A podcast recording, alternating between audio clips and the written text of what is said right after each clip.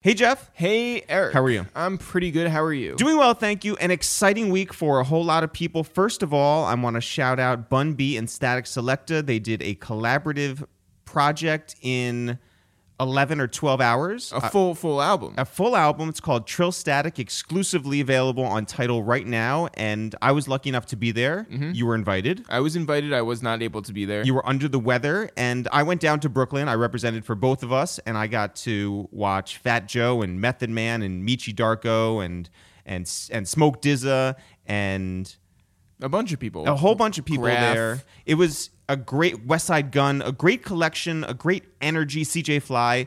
It was. Well, you were able to watch it. I was able to watch you watch it because I was watching on the live stream. You did, and you sent me a a. I sent you a screenshot of you standing behind the door. This is true. I was behind the door because I didn't want to get kicked out. I thought like I've never met Fat Joe. I don't want him to like be offended by like a dude who's just watching him write this amazing verse. But you know what? He did not kick me out. He was uh, super nice. well, did he know that you were there? he did know I was there. He asked me like a thesaurus which word he should use instead of wall, and I was like drywall, and then I felt like an idiot because it rhymes. So uh, in any event, I mean, it's not a wrong answer. it it's the wrong answer for that situation. well, yeah. I mean, like he, he did ask for a better word. go listen. Uh, that and song is called a worse word. Basquiat, Bun B, Smoke DZA, and Fat Joe. Produced by Static Selecta. I believe it's going into rotation now. So shout out to everyone involved in that, Freaky Yayo and Roc Nation and Tidal and everybody over there. Mm-hmm. But super important to us this week was the fact that we did our 250th episode with Our mom. our mom. Shout out to mom. Shout out to mom. That episode is, you know, it could have gone any number of ways in terms of the reaction. You know, like our mom's story is not like anybody else's that we've had on our podcast. We have not had many non industry moms, Okay. moms who uh, birthed us on this podcast. that that is true. And uh, and so we had her on, and her story is incredible, as we know. But like, Well, yeah, I, I was it's it's interesting that so many other people have identified with. with I, her I agree. I agree with that. I was confident that people would be taken by her story. I think it's very compelling. I think she's a good storyteller, and we were just honored to to bring her story out there and and let people know. Listen, she's been through a lot, and we've seen that. We've been there for some of it, and Yeah, you more than me. and well, yeah, and and her more than us. Yeah. And we always found it to be just a really, really strong story, ups and downs and bounce backs and the whole thing. And it was beautiful to, uh, like we do for so many other people, take that story, put it into context, and, and put it out there to the world, so that it was received, like you said, by the whole world was was pretty special to us. And and she was able to send it to friends and family and talk about it at Passover, and it it it's a real point of pride for her. And and I think that she really enjoyed our time on the mic together, and then listening to it once again. But Jeff, Yes, today I'm still here. today today we have our friend Dela Yador on the podcast and listen he's lived a great life and we've talked about a lot of things that you're going to hear in just a few seconds but most important something we didn't talk about on the podcast He's not some- related to us. something i admire Dela for so much is the fact that he saw the premiere of Game of Thrones at Radio City Music Hall about 2 weeks before it hit HBO and he didn't say a damn thing about it to anybody. I just love the fact that that he and Raven and Vic and Jamal and, and all the people who were there, no one said a thing, and we were all able to enjoy it on our own at our own time, our own speed, with no spoilers. But should you guys like Game of Thrones just as much as us, and you want to hear our thoughts on Game of Thrones, here's what you should do subscribe to Two Jews and Two Black Dudes Review the Movies because, There's a plan yes, for us to and and the LOX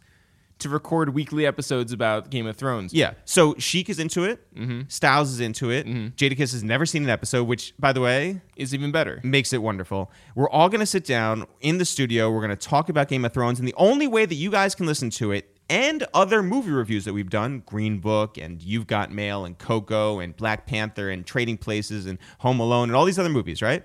The only way that you can hear that right now is to go on Spotify or iTunes or Google Play or wherever and search for Two Jews and Two Black Dudes Review the Movies. It has its own feed. So if you come here and you expect to hear that podcast amongst all of these a waste of time with ItsTheReal podcasts? You're shit out of luck. Not going to happen. Not gonna happen. Jeff, today on the podcast. Today on the podcast, we have Dela, Dela Yador, our great friend who we've known for about 12 years, starting when he was at VH1. Then he became a marketing executive over at different liquors like Martell.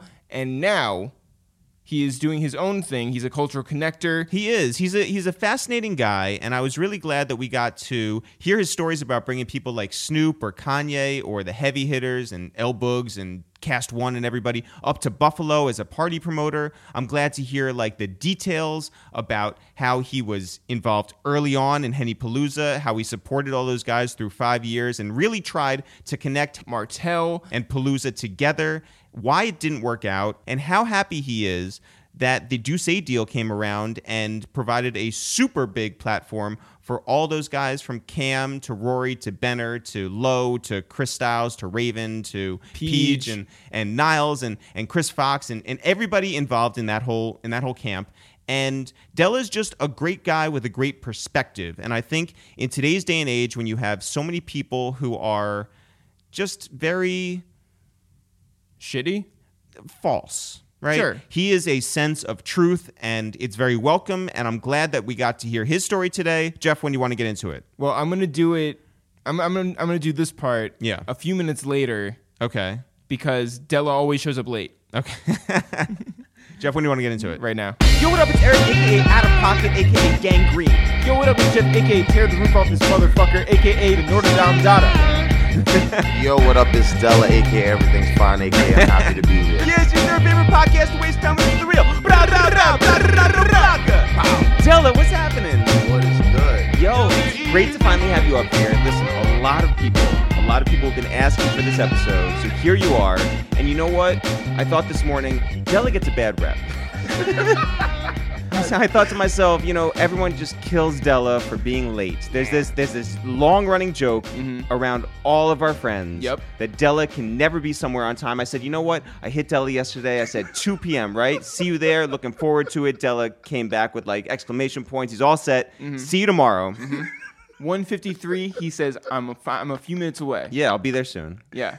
This is good energy right here. I like it. let's, keep, let's keep it going. My my Uber driver apologized for being late today, and I can't Oh, wait, so, translate so you were late. Wow, wow, wow, wow. Yeah. Outing yourself, everything's fine. Do you think it? Do you think it's a, a sort of outlandish reputation you have? Um, I'm usually late to parties. Okay, And I feel like that is not a bad thing. fashionably late. You- you- the fashion is in the eye of the beholder, right? yeah, so, yeah, um, yeah. yeah. to parties. Yeah. But I think it's a it's an interesting rep to have. Okay. It it, uh, it brings uh, some character out of out of the timing. Sure. Sure, yeah. When you show up at 2:35, you know, it's what is time anyway? Yeah, that's that's more like It's it. It's a construct of our imagination. Exactly, That's what we exactly. Do you show up to work on time? Uh, for the most part, yeah. um, I would say so. Um, meetings on time. Mm-hmm. I've never missed a flight, which is important. That's, That's crazy. That's yeah, I've never been. unbelievable. No one believes that. But ask American On the record Airlines. today, On yeah. the record, it's it's a fact. you're not like um, diamond status where you can tell a plane to, to hold on. You know, um, I don't have that Drake energy where I could just, you know, tell them to hold it off. But No. uh, I'm, I'm pretty good on time. Well, we yeah. appreciate you showing up whenever you showed up here. appreciate you guys having me. No I mean, doubt. This has been. Uh, no one's asked for this, by the way. No, that We're is not true. I That is think not true. No, Uh, people really do want you up here. People Yeah. want to know what is Dela all about, and we're gonna find that out today. and what is he doing when he's running behind on time? oh man, that, that's it. Let's get into it. I'm, I'm, in, I'm into it. Dela? Where are you originally from? I'm from the Bronx. Where in the Bronx? Uh, 180th and Tremont, Van Nest, Morris Park. There Big family, small family. Bigger family. Uh, families from West Africa, Ghana. Mm-hmm. Uh, mom got here in '82. Dad was '79. I was born in '83. Uh, five sisters. Older, younger? Where are they? I am fourth, so I have three older and two younger. Wow. Uh, the youngest being 29. She lives in LA. a lot of female energy right there. A lot of female energy. Taught me a lot about patience. Yeah. Uh, probably why I'm late. Yeah. they take care of you growing up. They did. I, I, I learned a lot from them. Um, I learned a lot from them culturally, uh, and not just from the African standpoint, but uh, my older sisters used to watch Video Music Box, Channel 25, Mm-hmm. uh, blurry, hanger out the TV in the Bronx. So they wouldn't let me watch it because I was too young, but I never go to my room. So they just stay here, just shush, don't say anything. They have any names for you? Uh, I mean, they have their their accent. Uh, de la Yeah. is like you know you- you'll you'll hear that. Yeah. when, the, the accent's thicker when they're mad, so so it, it adds up. Yeah. How many rooms were in the the apartment? Uh, in the Bronx, it was three, three bedroom, first floor. Actually, it's two bedroom. I lived on the first floor in the Bronx. Then we moved to the eighth floor, and we had three bedrooms. So who were you sharing a room with when you were growing up? Uh, I had my own room, which is dope. Um, so my two sisters, the one above me and below me, were my half sisters. So they were in Houston. Um, but it was three bedrooms, and my two sisters shared one. I had one, and then my little sister was born later on and moved to the three bedroom, and she had her own too. Wow. So you you like lucked out by being the only guy. Boy, did I! I mean, we had two bathrooms um, when we moved to the eighth floor, which is great because women take really long in the bathroom, um, getting ready and all that. So it worked out. What'd your folks do? My dad was a chef at a correctional facility, uh, Edgecombe Correctional Facility in, in, in Harlem, and my mom was a registered nurse, Wow. dialysis nurse. She always tells a story about how she was afraid of the sight of blood, and she's a dialysis nurse. She's Whoa. retired now, but kind of amazing. And Yeah. what was growing up in the Bronx like for you?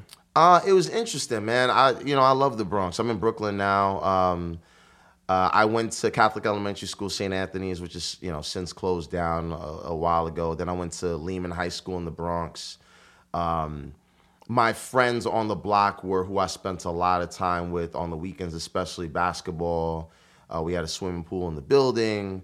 Um, you know, we'd all ride bikes to Pelham Bay Park. We were just like thick as thieves. You Yeah. know what I mean? But Yeah. high school, I would also say, is like was probably like the best time, one of the best times of my life. Yeah. Well, what was that? What was that Catholic upbringing like? Church every Sunday. Um, uh, I was actually an altar boy for Wow. a little while. Wow. uh, which was which is interesting, and and some of my closest friends were altar boys too. Some of them went off to the service, like like the Navy and, and the, the Marines, and um, uh, it was just cool coming up because we also played basketball. So some of the people people I went to school with lived in the same building as me.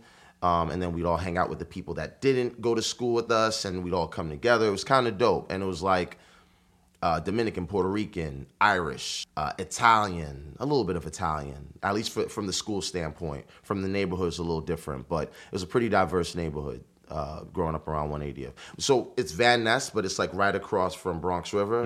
But then it's like a five minute walk from Parkchester. So it's sort of central, 15 minutes to Soundview. Well, yeah. Did you stay in the Bronx, or did you like jump on a train and travel into Manhattan, or go to Brooklyn, or? towards uh, I would say towards high school, uh, middle of high school, me and my friends from the block would go to like Times Square and hang out. Yeah. Dope. yeah, oh, yeah, yeah, yeah. like like just like just see the lights and and um. But I it's a different Times Square than what it is now, I Ah, guess. it's big yeah. different. It's like that was like.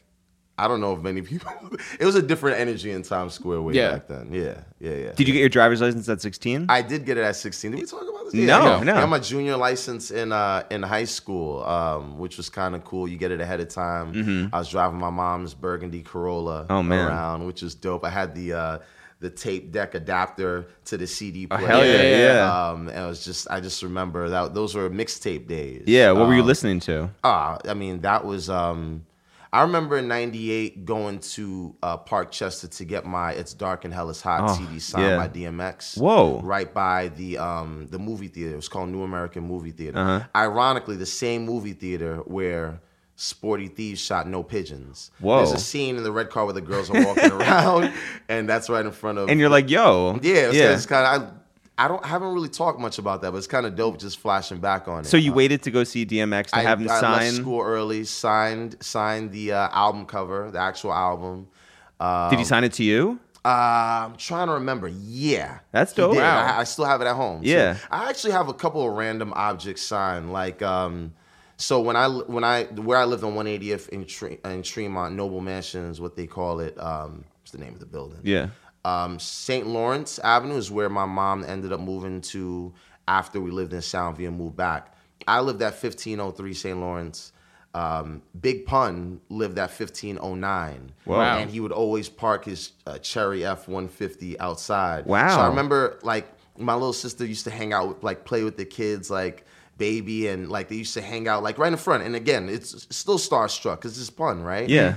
Um, and I remember he's playing cards one day. I was like, all right, let me get his autograph because you know they're there. Sometimes they're not running around. Sure. And I got a little, um, I think it's like a playing card, like a two of diamonds signed by by Big Pun, and I have it at home. That's awesome. which is you know I keep that kind of close. What was the significance of the two of diamonds? Don't know. I think that was the only card that you, like, you could find like that was um, around him at the time, and he just signed that, and I just took it. Two of diamonds is a pretty high card in spades, so Yep. I Yeah. take that. Yeah. It, it Yeah. helps. also, Uh, shouts to Pun for actually like living what he says in his rhymes, driving that cherry red 150. oh, it yeah. was outside in Yeah. front of the crib all the time, which is pretty cool. That's super dope. That was his time, by that the way. was his time. Yeah. fact. fact um, fact. did you have a Bronx pride? Yeah, hundred percent. Because, and anytime you argue with someone who's not from the Bronx, um, you know they'll say, "Well, we got we got Jay, we got Nas," and my argument was like, "Well, we started hip hop." Yeah, yeah. And immediately you think that should end the argument. Sure. But no, it's, it's not enough. Um, uh, but yeah, I, had, so- I, I got a lot of Bronx pride. Even being in Brooklyn, I still absolutely rep the Bronx. Lord Tariq and Peter Gunz. Thoughts?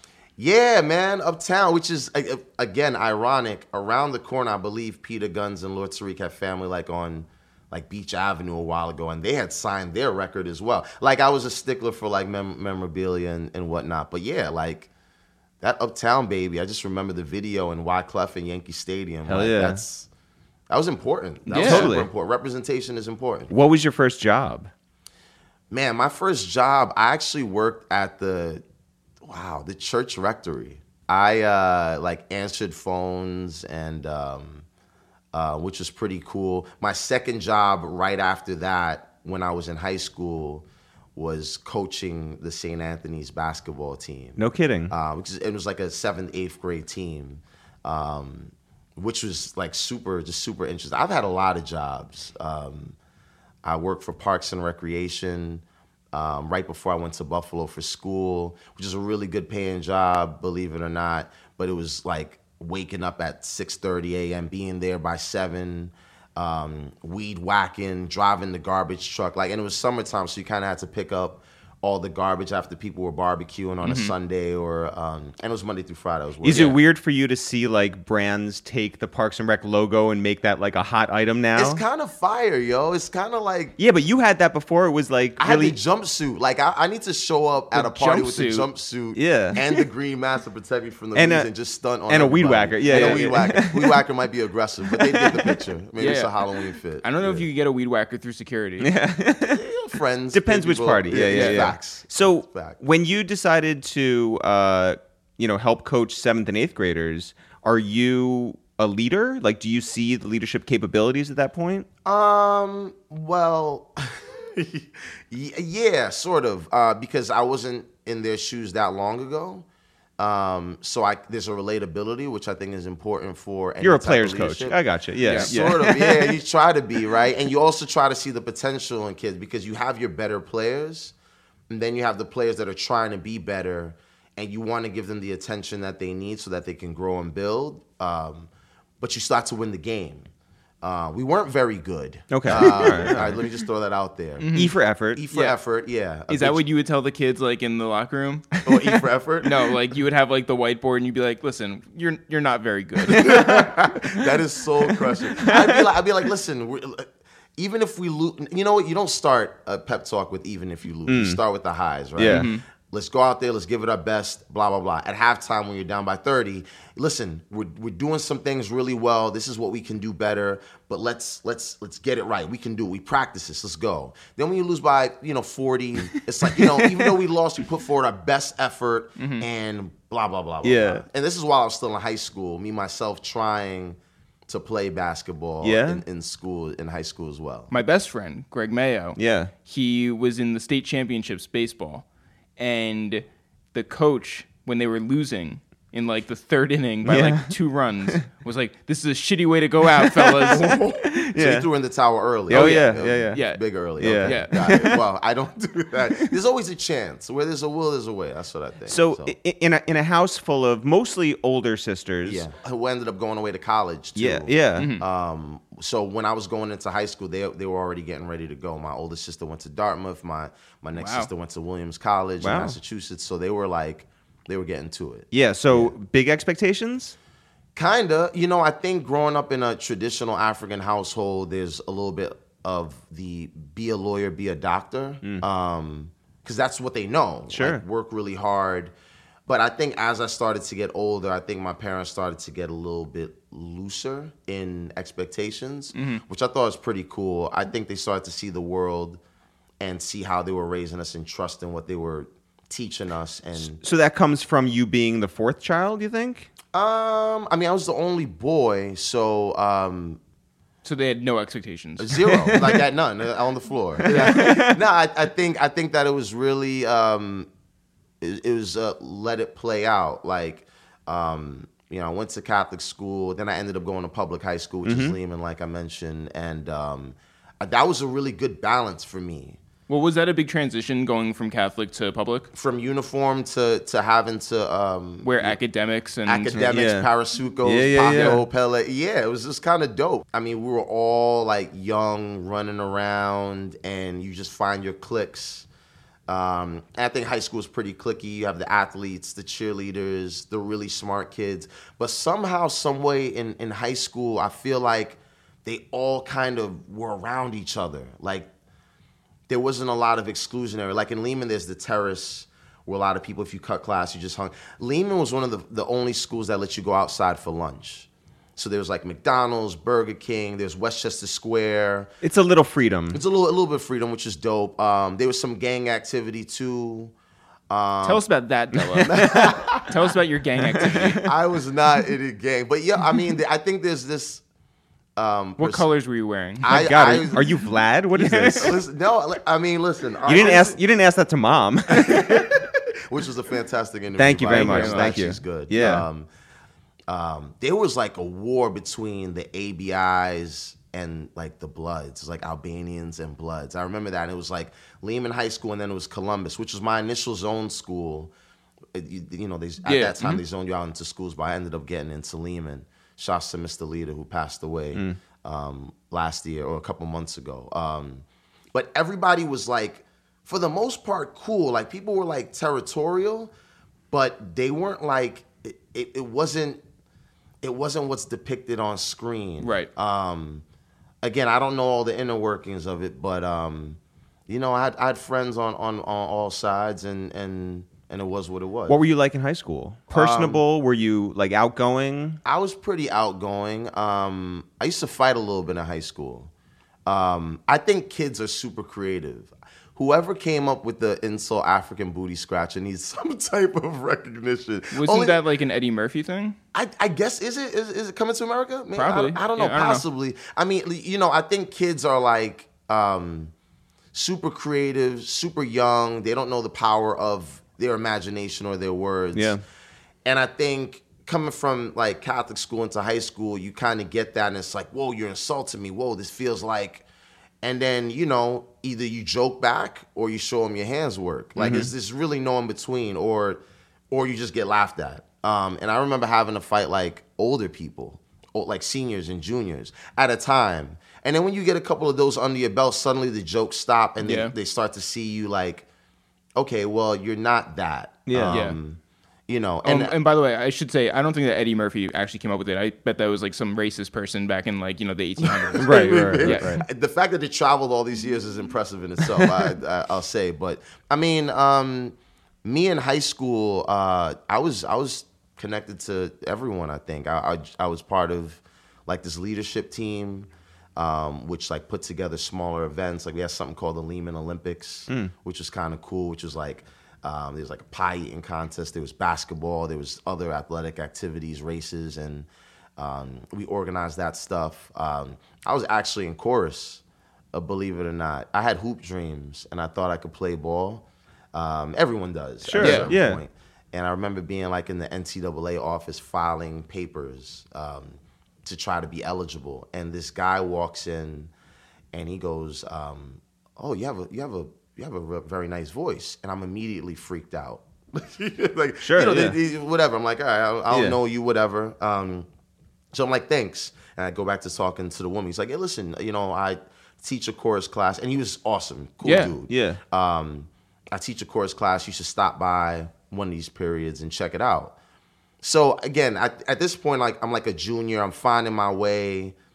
Um, I have friends. It's cool. It's all good. So I go by. I remember going by the class and um, walking to the door. It's a long corridor. It's where the music section of, of Lehman is, and I remember like peeking in, and I'm like, okay, all right. This this class is like a lot of people. 70% female, not a bad thing at all. Right. Cool. And I leaned in and the door like pushed open and everybody turned on the piano's right in front of the door. I'm like, so he, he goes, Hey, hey, come on in. I'm like, oh, I'm just, I was just stopping. I'm like, no, no, come in. So I, I came in and I sat down on the side, like on the side, didn't know what was going on. I think they were doing a Stevie Wonder um, tribute for, it might have been like the spring or the fall concert. And I was just like amazed that you had, uh, you know, the, the bass, the tenors, like all these people just in harmony, like again, and they're students. So they have work to do, but they also have this other sort of profession or job in the school. Um, and I ended up joining. I ended up switching classes and joining later, and I was I was a bass, which was super dope. You had fun. Yeah. I had a good time. Yeah. Like, it was cool. It was cool. Like it was being in court. I never thought about that. And actually, my friends who were like, they'd come and see the shows that we were in, which was like to have that other type of support was was kind of cool. What other activities were you doing? Um, so basketball I was involved in, although I think there were a lot better people on the team than I was. So I was like always practicing and um, part of the team, running with them. I played volleyball. Wow. Um, volleyball I was better in, uh, which was a lot of fun. How was your serve? My serve was okay. Um, I was an outside hitter. Okay. So I like I used to jump. I used to get up there, which which was cool. The volleyball coach, Ms. Vance, was actually the football coach. Um, and she did not play, but she was really really good at what she uh, what she does or what she did or what she does. And you thrived in a team setting. Yeah, yeah, Yeah. it was dope. Like it was, it was one of my best friends, Frank, was the setter on the team. The girls and um, boys volleyball team were all, all cool. We, all the sports teams were pretty cool with each other. They all got the the commitment that everybody put into it, which was dope.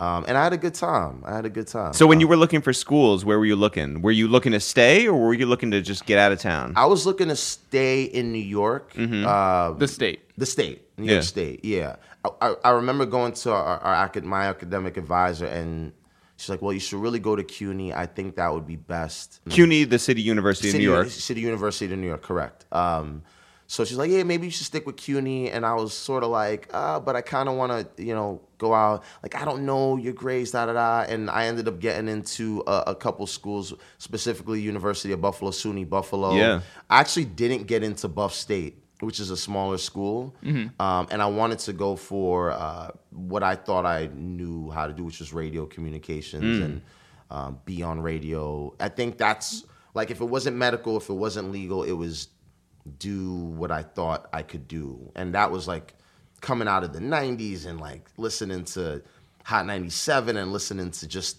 people that you, you love and just it inspires you. When you decide that you're going to go up to Buffalo, Yep. How is it for you to leave and be what seven hours away, something like that? it's about seven. and what hours. was it like for your parents?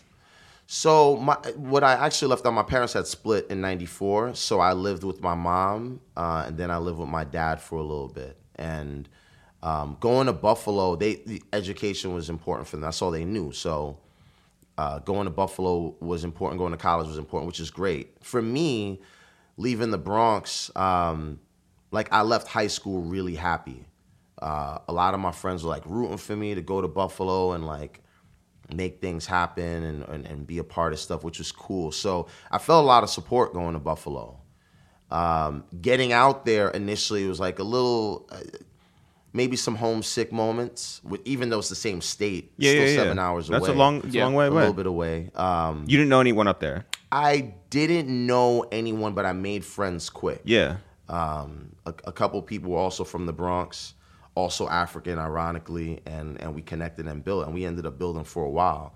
Ended up actually doing parties with one of my best friends at the time, um, Jay Julian, who uh, ended up being a part of KSR, Cardi B later on. Crazy. Class, Crazy. which is like kind of dope to see what he what he's done and, Yeah. and, and built along the way. And uh, yeah, just I made friends out there. There were a lot of kids from New York City that went to Buffalo. Mm-hmm. So, you said that you wanted to get into radio. Had you done radio actually? No, but the radio actually attracted me to radio, the physical radio. Like every time, I just remember putting a tape in and recording a song because I didn't know it was, if it was going to come on again that day, and like having my Walkman and um, just Also, you got that bass voice, you know? Yeah. you see, I can't tell. I don't. I don't know. I just hit high pitches, but um, uh, yeah, the, the actual attraction to the physical radio attracted me to want to be in it. Um, you, you sort of gravitate to what you're surrounded by. How big was your African heritage growing up? Um, it was it was big enough uh, where I ate the food, not big enough where I didn't speak the language. Um, they didn't press it on me, which I appreciate. Uh, but I think growing up, even when they're speaking to you in the language, emotion is what. Like I knew I fucked up if I'm getting if my Dela like name is certain hit. Like Yeah. like, okay, I yeah, all right, Dela, get it right, get it together, get focused. When you go to college, do you have more of an appreciation, like getting away from your family, of your family then? A hundred percent. And and getting out to Buffalo, they were like these student or student organizations. They had Poder, Poder which is the Hispanic Latino group. Which okay, I like my friends from the Bronx who are Dominican and Puerto Rican got that. BSU Black Student Union, for you know from people that are from the city and not from the city. You had CSO Caribbean Student Organization. You had ASA African Student Association. It, it felt like um, a small bit of what I was leaving back in the Bronx uh, which was cool. I, I when I got to Buffalo, I didn't feel like I was out of place, even though there were little homesick moments because it's a new environment, right? Sophomore year, I hit my stride and I started to just, all right, cool. This is where we're at. This is this is what we're doing. Well, yeah. What was the turning point there? Like, what did you figure out where you're like, I'm comfortable, I'm I'm cool, and I know what I want to do? Uh, probably probation, uh, academic probation. I remember um, coming back. That'll do it. Yeah, that'll Yeah. that'll absolutely Yeah. wake you up. Um, freshman year, um, first half of freshman year was cool. I remember going home for Christmas break, and a few friends passed away for a few different reasons, and I ended up coming back spring semester feeling like I was in a haze. Um, my grades dropped.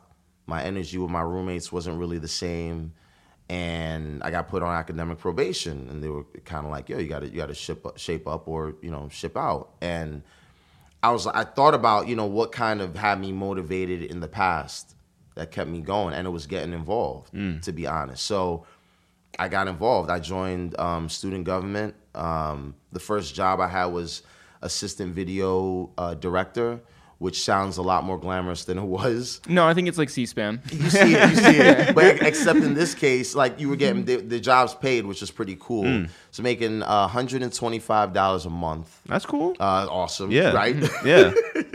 no, do the math. Yeah, yeah, like, yeah. Actually, month. a bit- well, a month, a month. I mean, but you're in college, so the like Yeah, something, yeah. different. Um, I was recording like the student events for. We had 120 clubs, from sports to special interests to multicultural, all different types of clubs for student interest. If Yeah. you, if you have a, I think it was if you have 10 people, you can start it, and then you can you can figure out your constitution, and it was dope. Uh, so I had to on the weekends I recorded a lot of those events during the daytime.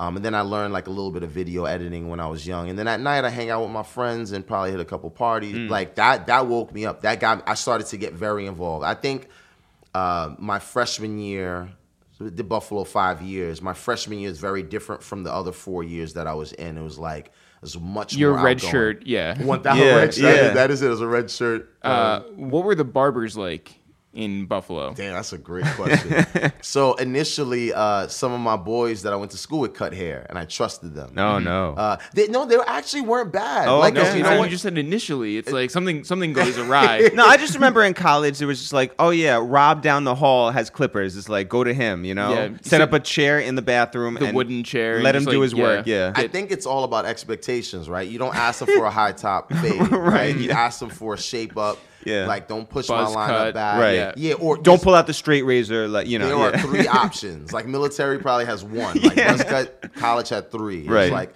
shape up, uh, uh, uh, a Caesar, or just chop it all off. Yeah. And you were getting that Caesar. Uh, yo, early I was getting like the the the shape up, and then when I got more comfortable, it was like, all right, let, let's let's get the Caesar, and then we go Wow. from there. But there were a couple good barbershops on Main Street, one percent. Like Buffalo, there's so many similarities to like to Buffalo and um, parts of New York. Like, it, so UB was split between North and South Campus.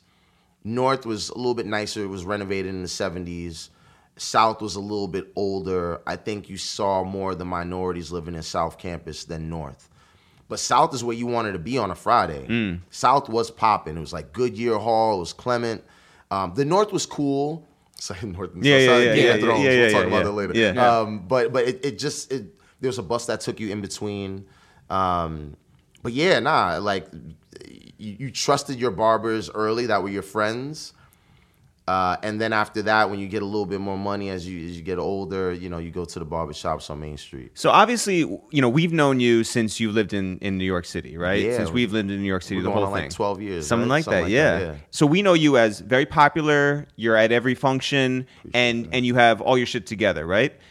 Obviously, like we all have to grow into that. You as a as a college sophomore, we know you're back on track in terms of like you got your focus, Yeah. and you're going to all these parties. Are you known everywhere like you're known now?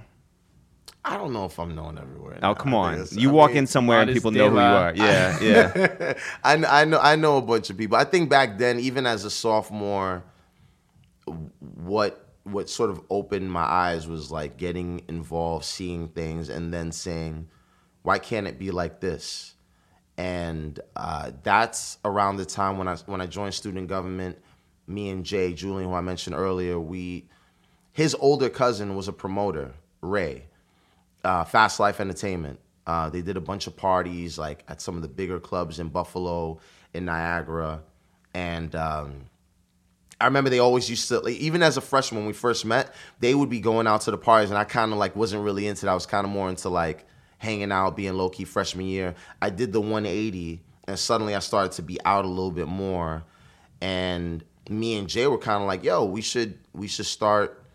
think about doing some things, doing some events. I was like, all right, that's cool. Um, unfortunately, his father, I'm remembering it right, his father had passed. He ended up moving back home, going to Stony Brook. Uh, but we still built, we still kept talking about it. And then he came back to Buffalo later on. By that time at Buffalo, I was, um, there's little parts of the story. I'd ended up quitting um, being assistant uh, video director. I hated it. I went to Chris Oliver, who was the president. I was like, listen, I don't think this is for me. I really appreciate the opportunity. I wasn't really clicking with my boss. He had a different energy. I was like, I don't think this is for me. He's like, well, listen, I think you add a lot of value to the group. Um, you know, what are you into? What are you interested in? I, I, I don't know. What do you think I'd be good at? He was like, what about promotion? So I joined the promotions team. We put on the events in the student union. So like we gave away free pizza, we gave away tickets to events, speaker series, and stuff like that, which was cool. It was good to get involved in that aspect, which taught me a lot about this next venture, the party side.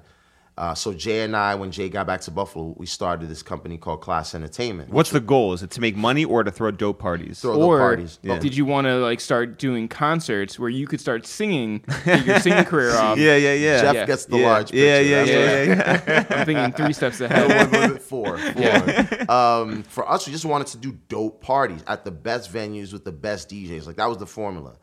Best experiences. And I just I remember in 03, so I was still coming back to the city like in between. I got my grades right.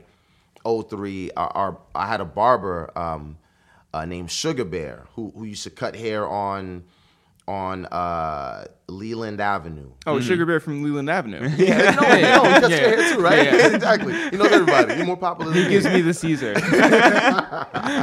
with, with Suge, we called him Suge. He he had a bigger um, sort of uh, uh, posture. Yeah. Yeah, like, um, like a bear. like a bear. Yeah. Bingo. You, Yeah. you should that should be you. Um, Sugar Bear was dope. Um, I told him just randomly. I was like, man, like I, I want to start doing parties in Buffalo. Not sure what we should do.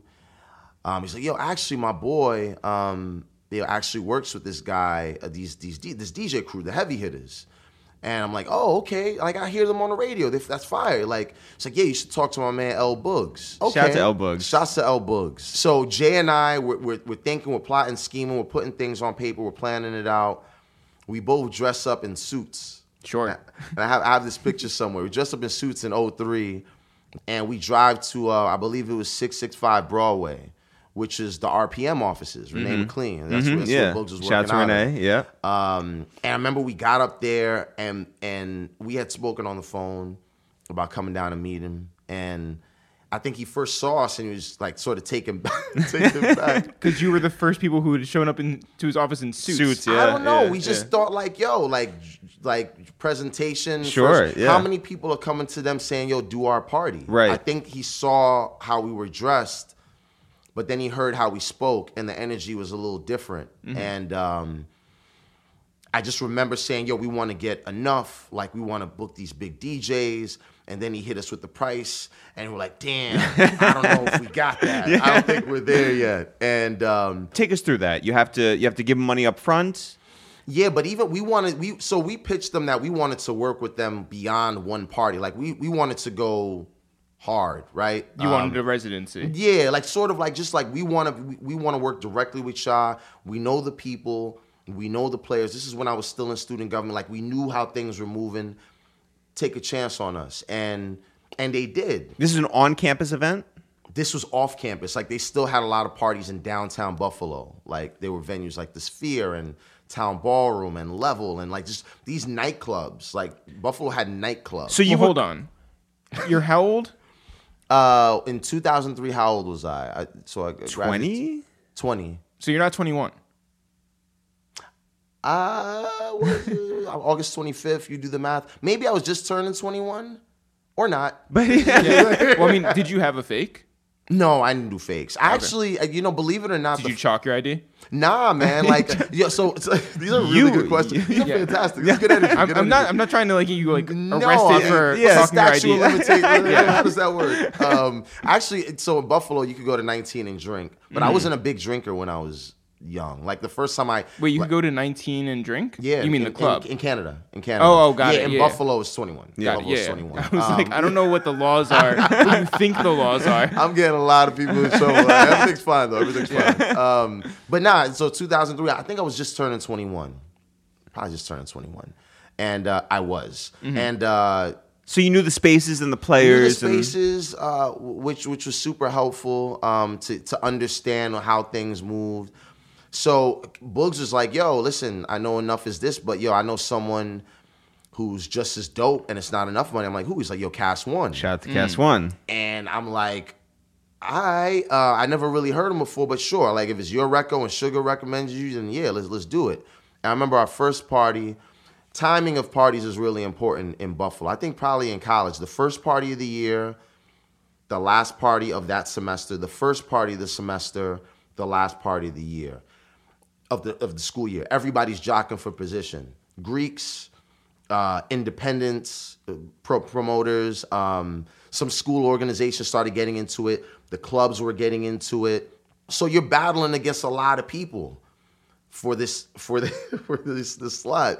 And I just remember going to it was called the Sphere. It was downtown Buffalo.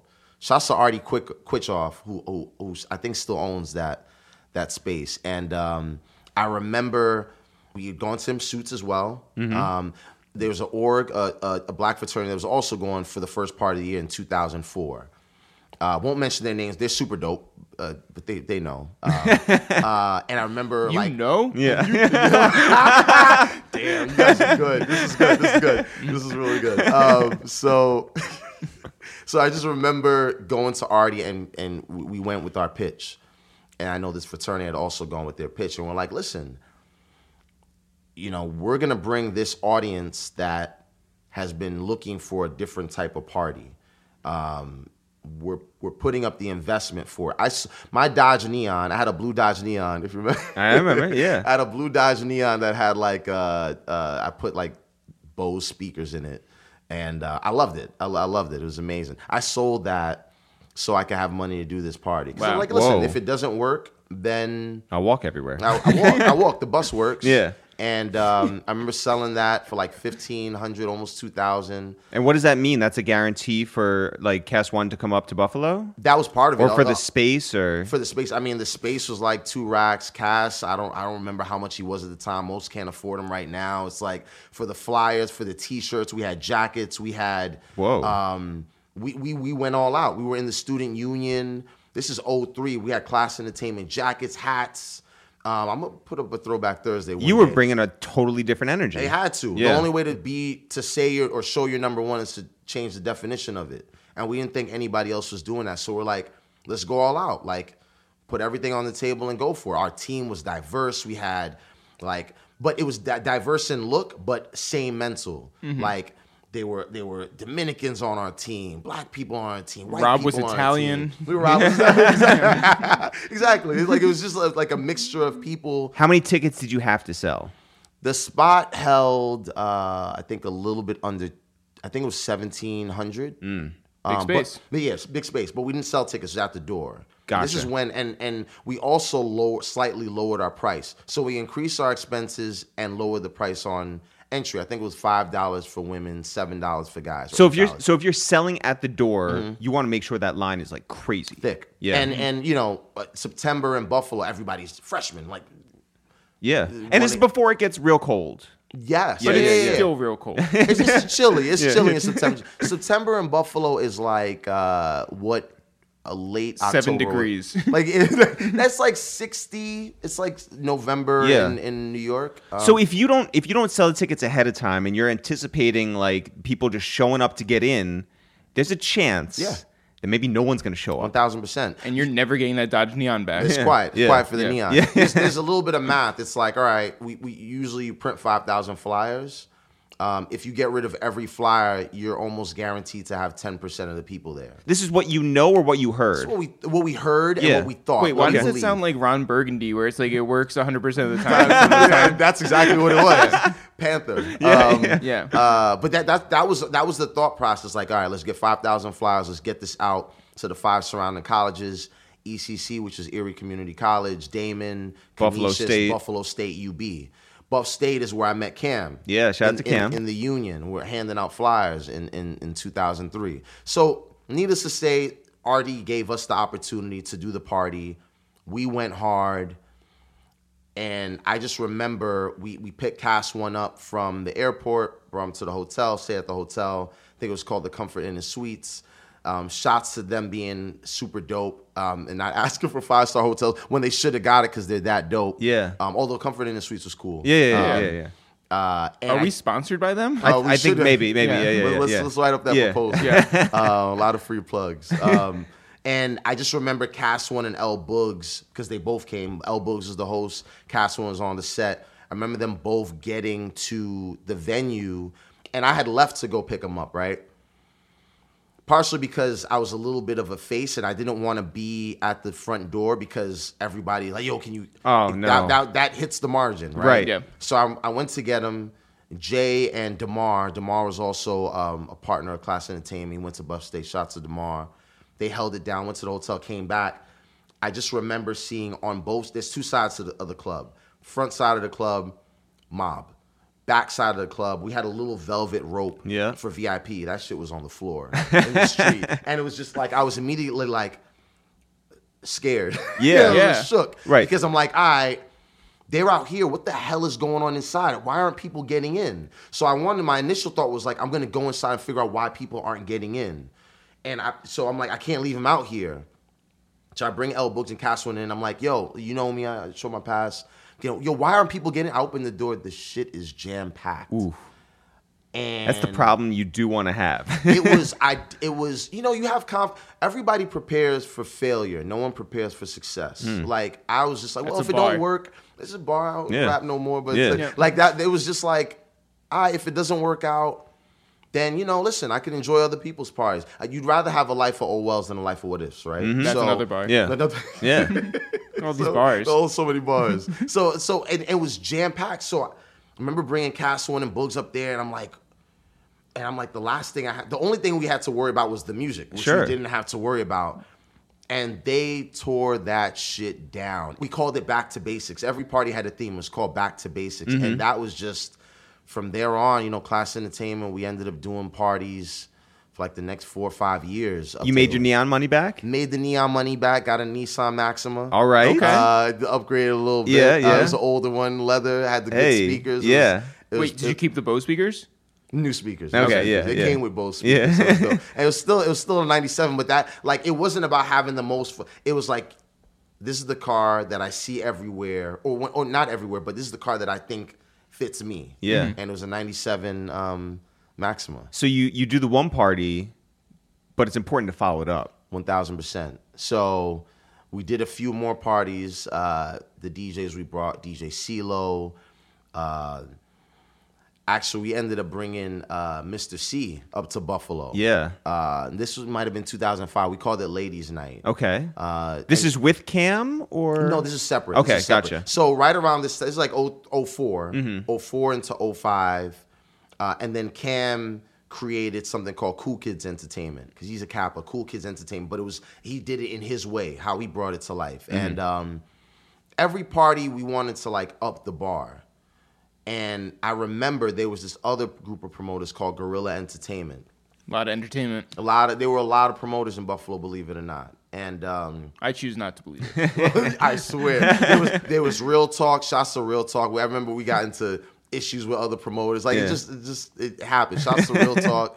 Um, Yeah, but you could scrap just like you did in high school, right? So Listen, man, I'm a changed man. I'm a changed man. Um, but I remember we booked Mr. Cee and um, Gorilla Entertainment had a party at this other place. It's called the Pleasure Dome. It's in Niagara Falls. The and Pleasure Dome in Niagara Falls. I know you can't make it up. I swear, I swear, these are real names. I would, I would it. never go to the Pleasure Dome. It was a bigger venue, Niagara? Falls. Yeah, sure, Which yeah. actually the Alphas did a lot of parties. A lot of Greeks did parties there. Mm-hmm. If you can afford to do parties there, um, but the town ballroom was like the hot the hot spot in Buffalo. So I remember Gorilla Entertainment brought Fat Man Scoop up Mm. the same day as us, and we had a conversation. I remember it. We're like, yo, you know, you know, we, we, we sort of put it out on the wire. We're gonna, we might do a party. When we said we might do a party, we were gonna do a party at that time, right? So then they came out and said, well, we're gonna do a party that day. I'm like, all right. We had already had the ladies' night theme. This is the first time we had actual real competition on that night. It was Fat Man Scoop versus Mr. Cee. We had ladies free until midnight, and then it was like five dollars after. Um, and believe it or not, people still complain about the price at that time because it, it, just people going people. It is yeah, what it yeah, is. By the way, real quick, Yeah. d- does that work? Ladies free before midnight means a lot of ladies means a lot of fellas. That, that, that's, so does everyone show up before midnight then? Yeah. Okay. Yeah. I mean, my in, in parties, the now the the formula has always been the right drinks, the right music, women. Um, The right venue, the right th- DJ. those almost become Pleasure secondary. You could have yeah. yeah, pleasure Yeah, yeah, yes. yeah, yeah, yeah. You could have that type of party in this room. Yeah. With that right energy, right? Right. That that and that is consistently, I think, been. By the way, that is the plan. Yeah. that is the okay it's energy. That's All why. That's why you're here. Yeah. Listen, listen. It's the real. Yeah. It's the real. Let's get to it. How do we pack out our kitchen? Yeah. I'm, I'm, I, I can 100 percent Yeah, you you can- that. yeah, That's yeah, easy. That's easy. That's easy. So so at so that night at that the, night, yeah. So this is like a, like a month ahead of time, a month and change ahead of time. Planning was different. All we had from a digital standpoint was Facebook. Facebook, you make your event invite, you invite people, they say yes or no. You use that as a litmus test if people are actually going to show up. Some people say no, but you see them there. Most people that say yes actually do show up. It was very um, uh, impressionable. Yeah. Facebook at the event pages at that time. That's all you had digitally. Also, maybes or nos. Maybes were a real thing. May, maybe, well, maybes were. You know what? May, maybes If you like. said maybe, you You're not showing no. up. Yeah. honestly, what what maybes felt like. Maybes felt like. You know what? I'm gonna go, but I'm gonna think about it. I'm gonna make them. I'm gonna make no, them sweat. And I- Maybe is I'm too much. I'm I'm too pussy to say no because you're my friend. yo, people said no. Believe, yo, believe there was a time like during that time where people, some people didn't rock with us, and Yeah, guerrilla entertainment. I guess, I guess, it, it was really like you didn't have to like us, but like we're we're like respect what we're doing, and we didn't even ask you to respect us. It's like if you don't you don't rock with us, all right, then you don't like this. Yeah. Someone else does, and Yeah. that's cool. Um, and uh, so Guerrilla Entertainment took out a, a an ad in our school newspaper, and they took out a full page ad and it said there is no class tonight on the night of the party on a Friday. There is no class tonight, and I think we saw that and we're like, wow. We made it. I was like, wow, like someone actually spent money to like Yeah. like dead us. Yeah, yeah, yeah. That night, Imagine you didn't see that.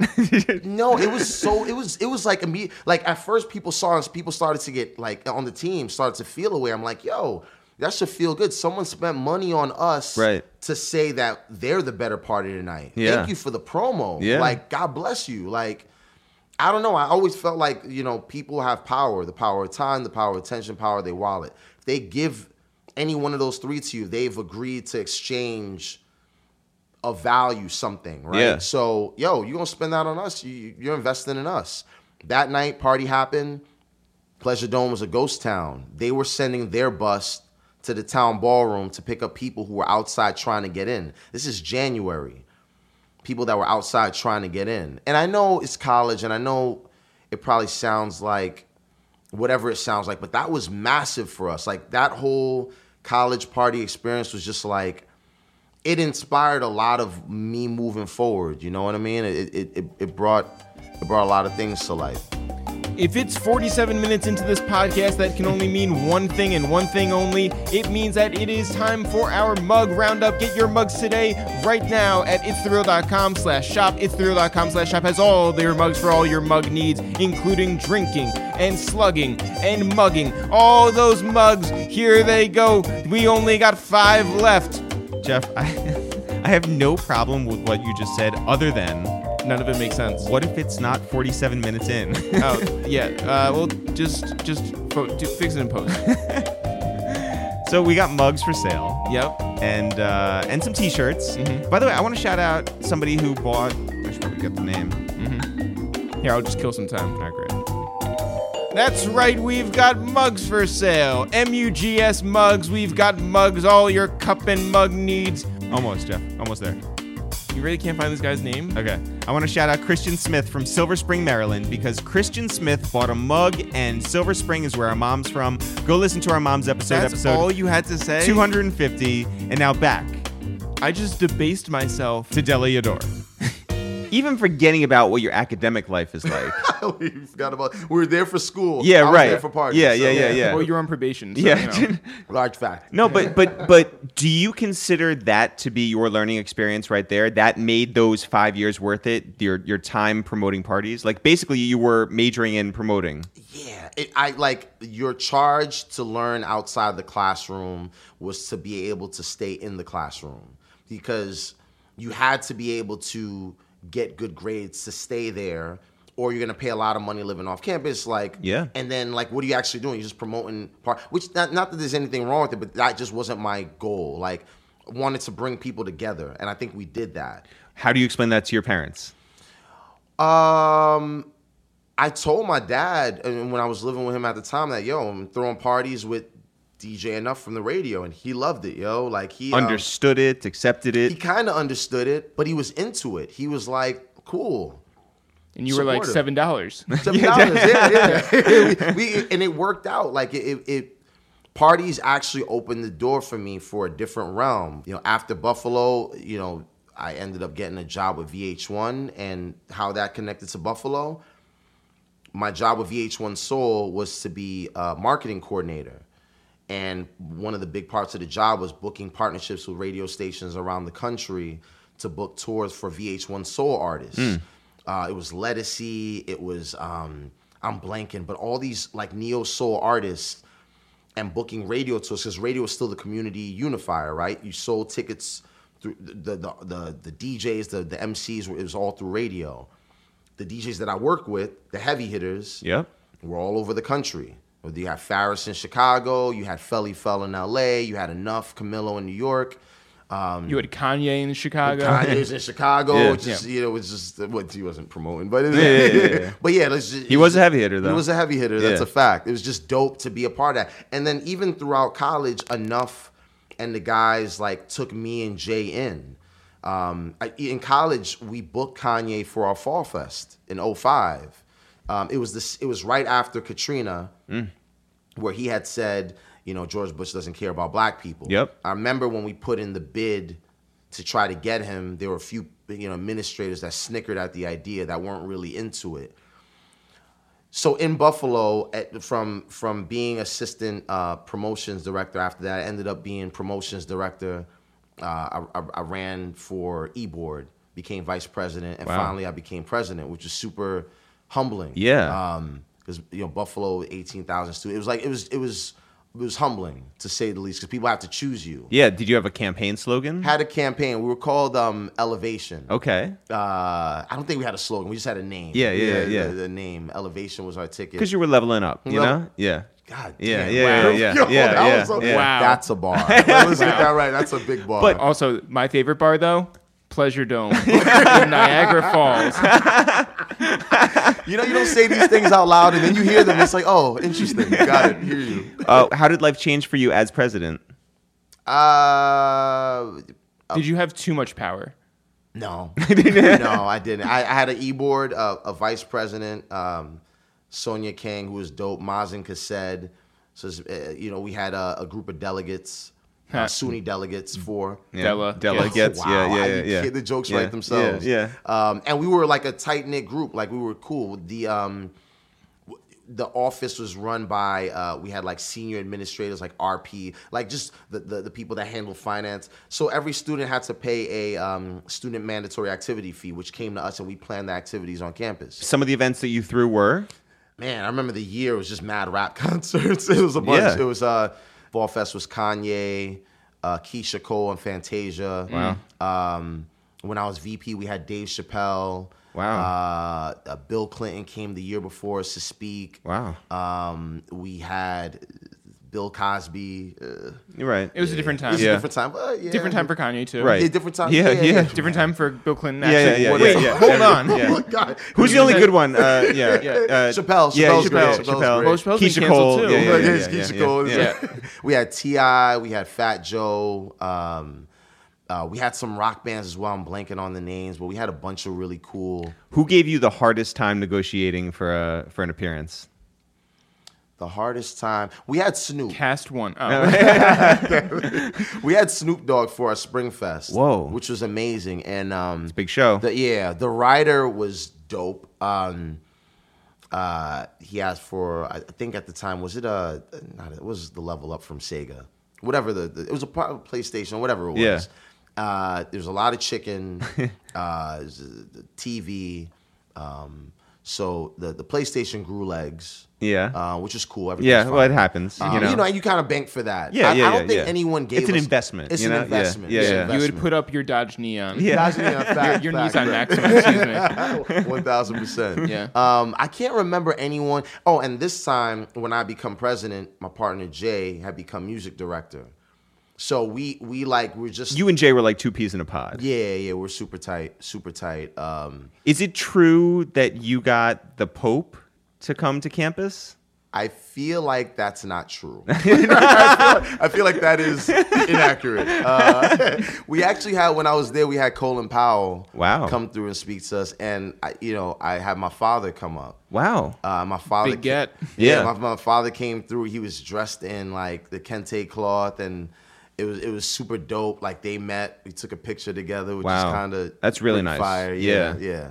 Him and Colin Powell. Me, him, and Colin Powell. Wait, Amazing. did Colin Powell do a walkthrough? no, he, he, did- he did a speaking engagement. I was about to- that's that's energy. I want. I want to get sponsored by the Pleasure Dome. Yeah, That's the running joke yeah. to Let's the throw a Power party at the Pleasure Dome. I'm bring gonna- Colin Powell up there. Yeah. Wait. Did, uh, are- is Pleasure Dome still open? I don't know, man. gonna check. I- yeah, you should check. I mean, it might have changed its name. It was it was in Niagara Falls, New York. Um, Well, tell, have you been to Niagara Falls? yeah. th- What was been- that like? Been a few times. It was dope. It was cool. I mean, it, so it was just forty five minutes. So Canada was just forty five minutes from Buffalo. Uh, I remember when I had the blue neon.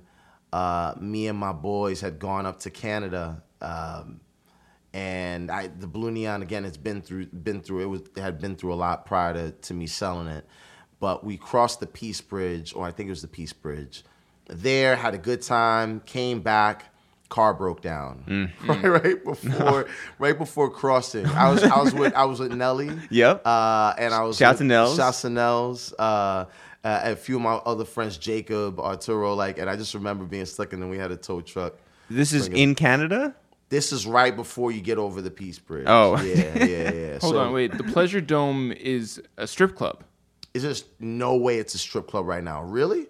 That's Mm. impressive. Unless I'm unless I'm looking at a different. no, Niagara Falls, New York. It's on Ice uh, Ice Lake Road or something. Oh no, no, no, no. Wait, is it a different? Probably Maybe. Dome, Niagara Falls, New If York. you- Because let me tell you, it sounds like a strip club. Yeah, yeah. Also, uh, the the Google reviews say there's no discount for military, and that and they get a one star for that. One star, valid, valid. You got to discount the military. Thank you for your Got it. service. You can Overrated, overhyped, and overpriced oh. place. Come here. Plenty of other places are a better time without draining your wallet. Yeah. Jesus, Avoid time. at all costs. What a time. If you pay a premium, you get some pleasure dome. so, Yeah, there's a thing about uh, private dances. They're, they're real strict about that. Times have at the. Pleasure Dome of where is this? so okay, you you you do your time. Whitehaven, fi- Pennsylvania. No. Five years, five years, five years up at Buffalo. Five years uh, Buffalo. You graduate and come down to Manhattan. Yep. Um, you back living in the Bronx. Still in the Bronx. Still in and the Bronx. You you get the job at VH1. Yep. And that's a nine to five. That's So a it's a ten to six. 10 to Ten to 6. six was fantastic because this is around the time where I was running with like Enuff in the guys. So Wow. right after work, I'd go to the station, Hot ninety seven. Um, three ninety five Hudson. 395 Hudson, 100%. What I what I didn't talk about act earlier, one of my first internship in college, um, 03. 03 was a busy summer. I actually interned at Power 105. Whoa. Yeah. Down the dial. Yeah. Yeah. I interned at Power 105 at the time. Um, ironically, the promotions director was my chorus teacher's nephew from high school. Wild. Small Big world. wild. Darren Pfeffer. Shouts to Darren, who's now at, at MSG doing amazing Dope. things. What were you doing as an intern? Man, I was on the promo team.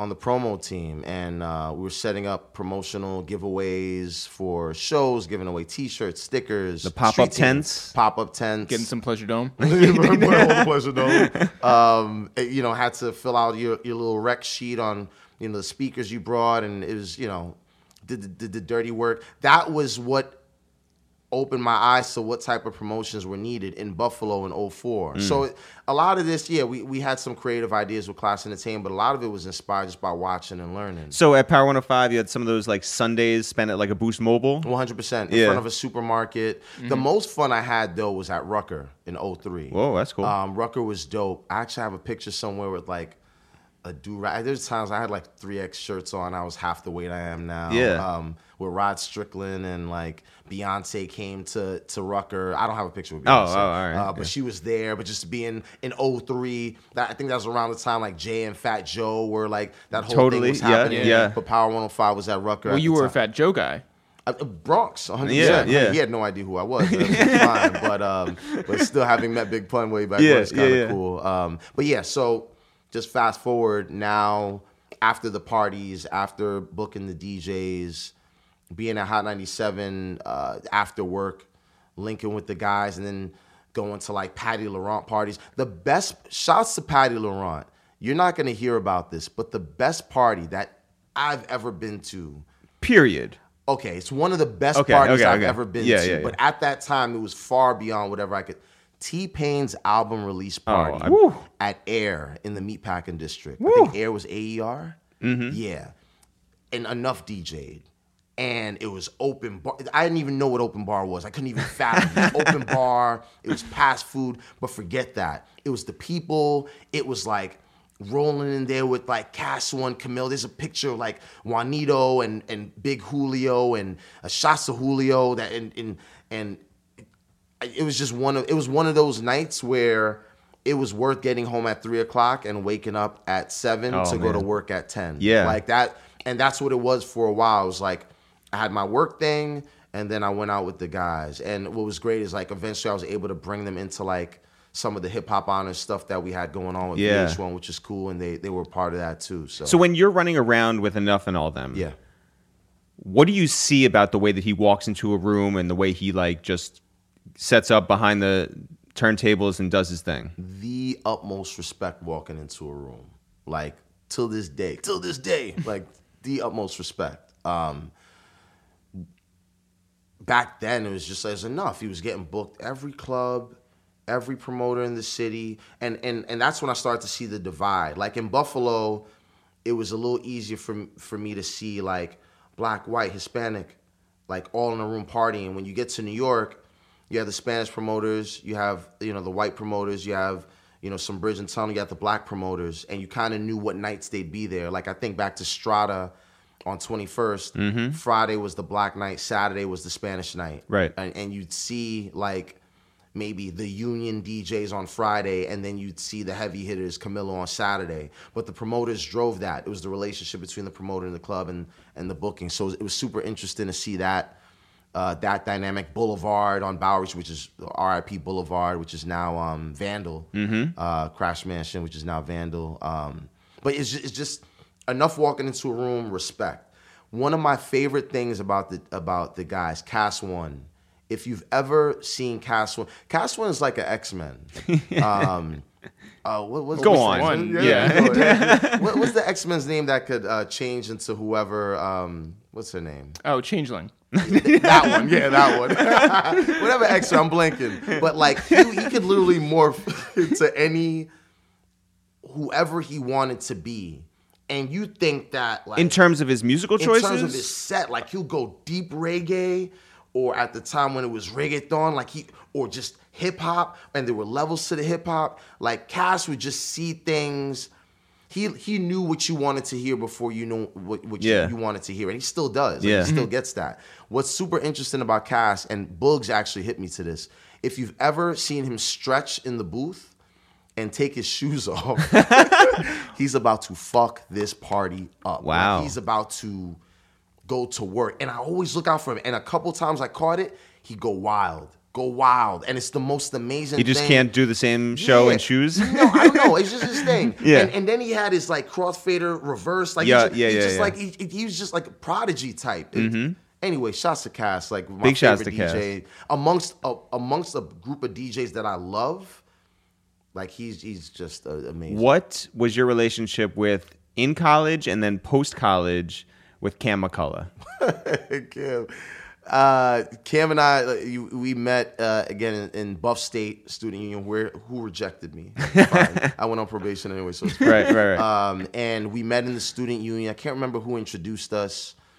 Uh, Jesus. Probably, Yeah, probably yeah. Jesus. Probably Yeah. Jesus. Good looking uh, out. Good looking out, guy. Yeah. Great work. And and then we we connected and clicked from there. What's funny is that it's a story that we real talk, which we actually had uh, class entertainment had some issues with, um, but we're all good now. Um, Kam was cool with Real Talk, title with Real Talk. Uh, so I remember when Real Talk and class got into it, we were on opposite sides of the field, so to speak. And um, but that didn't really didn't really we weren't against each other. We were just opposite sides of the field. Um, It was like Lehman and Kennedy. essentially. Wow, you guys are fantastic. Holy shit. Yes, essentially, yes. It's home turf. Um, and uh, yeah, now we met in 03. He was doing events. We actually did a party together. I think it was um, it was at the town ballroom. I'm gonna have to look up the fly. I know I have it somewhere. I'm gonna find it. But it was cool kids and class entertainment. We did a party together in like 07. After I left Buffalo, I kept coming back for the parties. Like I would leave work, fly out Friday to Buffalo for the party, stay the weekend, come back, go back to work. So it was kind of cool. But Kam and I, we stayed tight till, till he came back to the till he came to the city, um, in like uh, 09, 08, 08. Uh, and then things were different, right? Like I think at this time I had stepped back from class entertainment. Jay was was more taking the lead on that. I was at VH1 catching my stride. Then I moved over to BET. I started working on Centric, which is now like BET Her. yeah. Uh, so I was still doing uh, radio promotion, but then I moved over to consumer marketing, uh, which is what I was doing for Centric. And then Kam and I stayed close. He came to the city. Uh, and then it was like, all right, I'm seeing what the city's like. And, you know, partying doesn't stop, it just changes, right? And one of my best friends, DJ Crossover, he used to go out on Second Ave.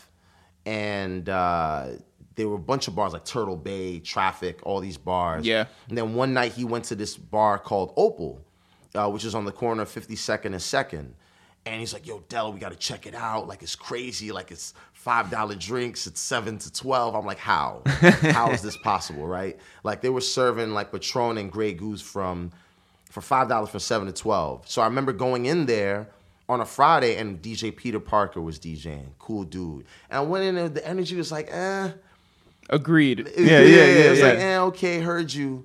And, and, and the way Opal set up, it's like a party room in the back, but there's a bar in the front.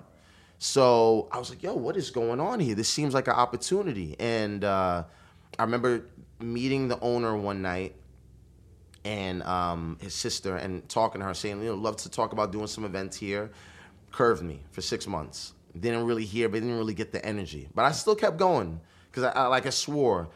Still being in the Bronx 52nd and second, it just seemed like a gold mine. It just seemed like how isn't anything really popping here? And they- they called it Opal Fridays, and, and it was still, you know, it was what it was. Opal had Opal Fridays. Yeah, that's what it's called. Okay. I actually, I, will tell you later. I called, I called it Opal Fridays when I went to another venue after. but we'll talk about that later. But you you wanted to bring a new energy. Yeah, I wanted to bring energy to a bar scene. Yeah. and mind you, the, the clubs are still very much happening.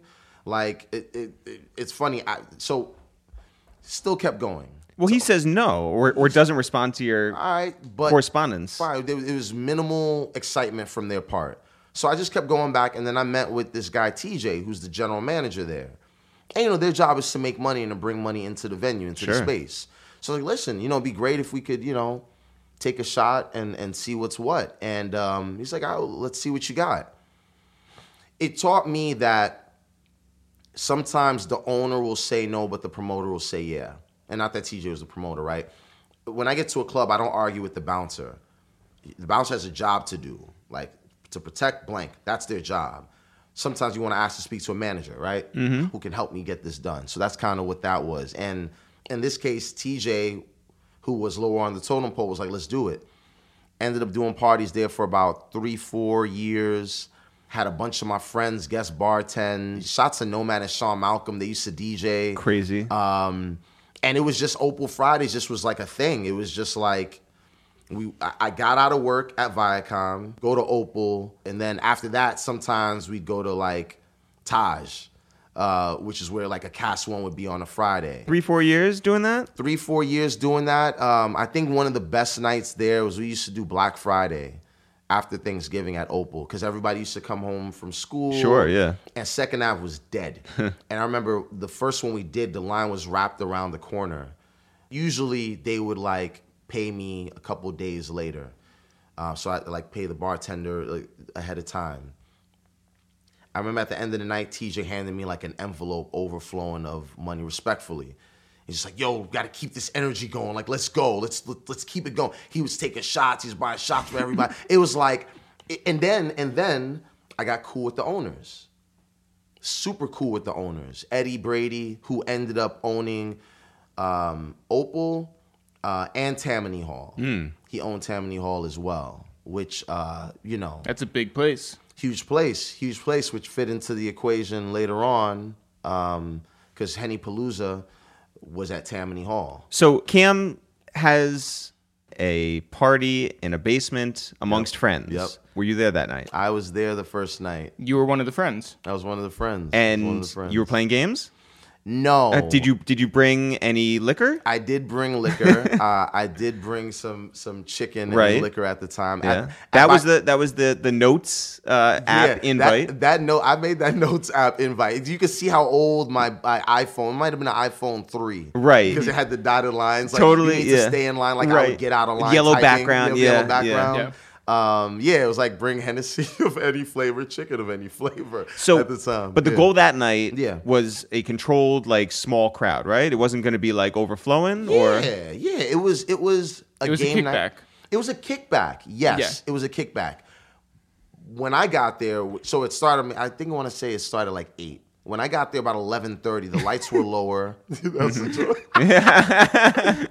the jokes tell themselves, ladies and gentlemen. I got there like eleven thirty with, with chicken, chicken and liquor in tow, and the lights were lower. Genius was tearing this place down. Mm-hmm. I just remember Ebb, Um, on, on, like Speaking like, quietly. speaking, Yeah. speaking so quietly. Shout out to Eb the Shouts Celeb. to Eb the celeb. She's uh, unblock me, Eb. Unblock me. Everything's fine. Um, I just remember like just the energy. And Laura Styles was at the first one. Big shouts to Laura. Uh, Lady Shells was there. Like Kaz, every the group was. Yeah, it was yeah. just nuts. It was nuts. And I just remember that picture of all the empty bottles by the garbage can. That's forever, forever. And then the hash, and then it, it Fox, because Fox is notorious for hashtags. Yeah. Unfollow Diddy. um, shouts to Fox, one of the smartest people I know. Yeah. Um, that that that the HennyPalooza hashtag just took a different meaning, and um, that was the first one. The second one was at an art gallery Yeah, yeah. in the Lower East Side on Norfolk. And I, I won't say too much about that day, but it was amazing. It was February. It's a couple months later. Um, I hope someone painted the walls. Yeah, yeah, yeah. Because blue denim stains white walls. You mm-hmm. never know till it does, right? Isn't that like you never know what things do until they do? But I just No one remember- ever prepares for failure. Yeah. And no one ever prepares for success. sad. Yeah. No for failure. Yeah. There was no failure that night. It was everything was fine. Wait, why were the walls stained with denim? Jeff, use your imagination. You know? Pleasure dome. Yeah, yeah. Was that? Pleasure dome. Yes, yes. There's a lot of dancing. So could you could could you see in either of those first two nights in different locations the only thing that connects it is the energy and and the liquor. Yeah. Could you see the future? I could see that this could only go one way if people believed it could go one way. Or what does that take in in your eyes at that point? Belief. Um, there's this quote, uh, I think it's Henry A. Ford whether you can or you can't, you're right. Um, and I think HennyPalooza, the group had faced a lot of challenges, right? The third HennyPalooza was on 141st and Convent. It was in a house, Right. brownstone ish. That night was filled with emotion. Wasn't there like a, a car hit someone outside, something like that, right? Was it a Nissan Maxima? I didn't drive that night. I, I can't, I, everything was fine. Um, I think at this time I was living in Brooklyn. I was living in Sunset Park at the time, uh, Chinatown, Sunset Park. But yeah, that night was crazy. Like I, that's the only way I can explain it. It was nuts. It was like Mike Mogul carrying ice across the crowd. I was bartending in the um in the inside area. There was a bartender out there, like in the in the patio. There was like a little water fountain.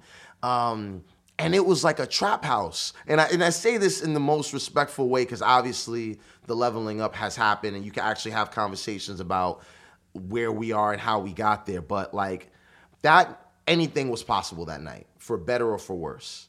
And I did hear, and it, the car, the girl that got hit by the car, apparently it was like the slowest moving car Yeah. that that like nudged her. And it, anyway, Yeah, it uh, yeah. stories for days. Yeah. Um, I think the fourth one was at the Kappa House. Where I remember that night, I remember there was, you know, those water, the Poland Spring things. where you Yeah. Press the lever. Oh, yeah. It was filled with Hennessy. Okay. It was filled with Hennessy. Yeah.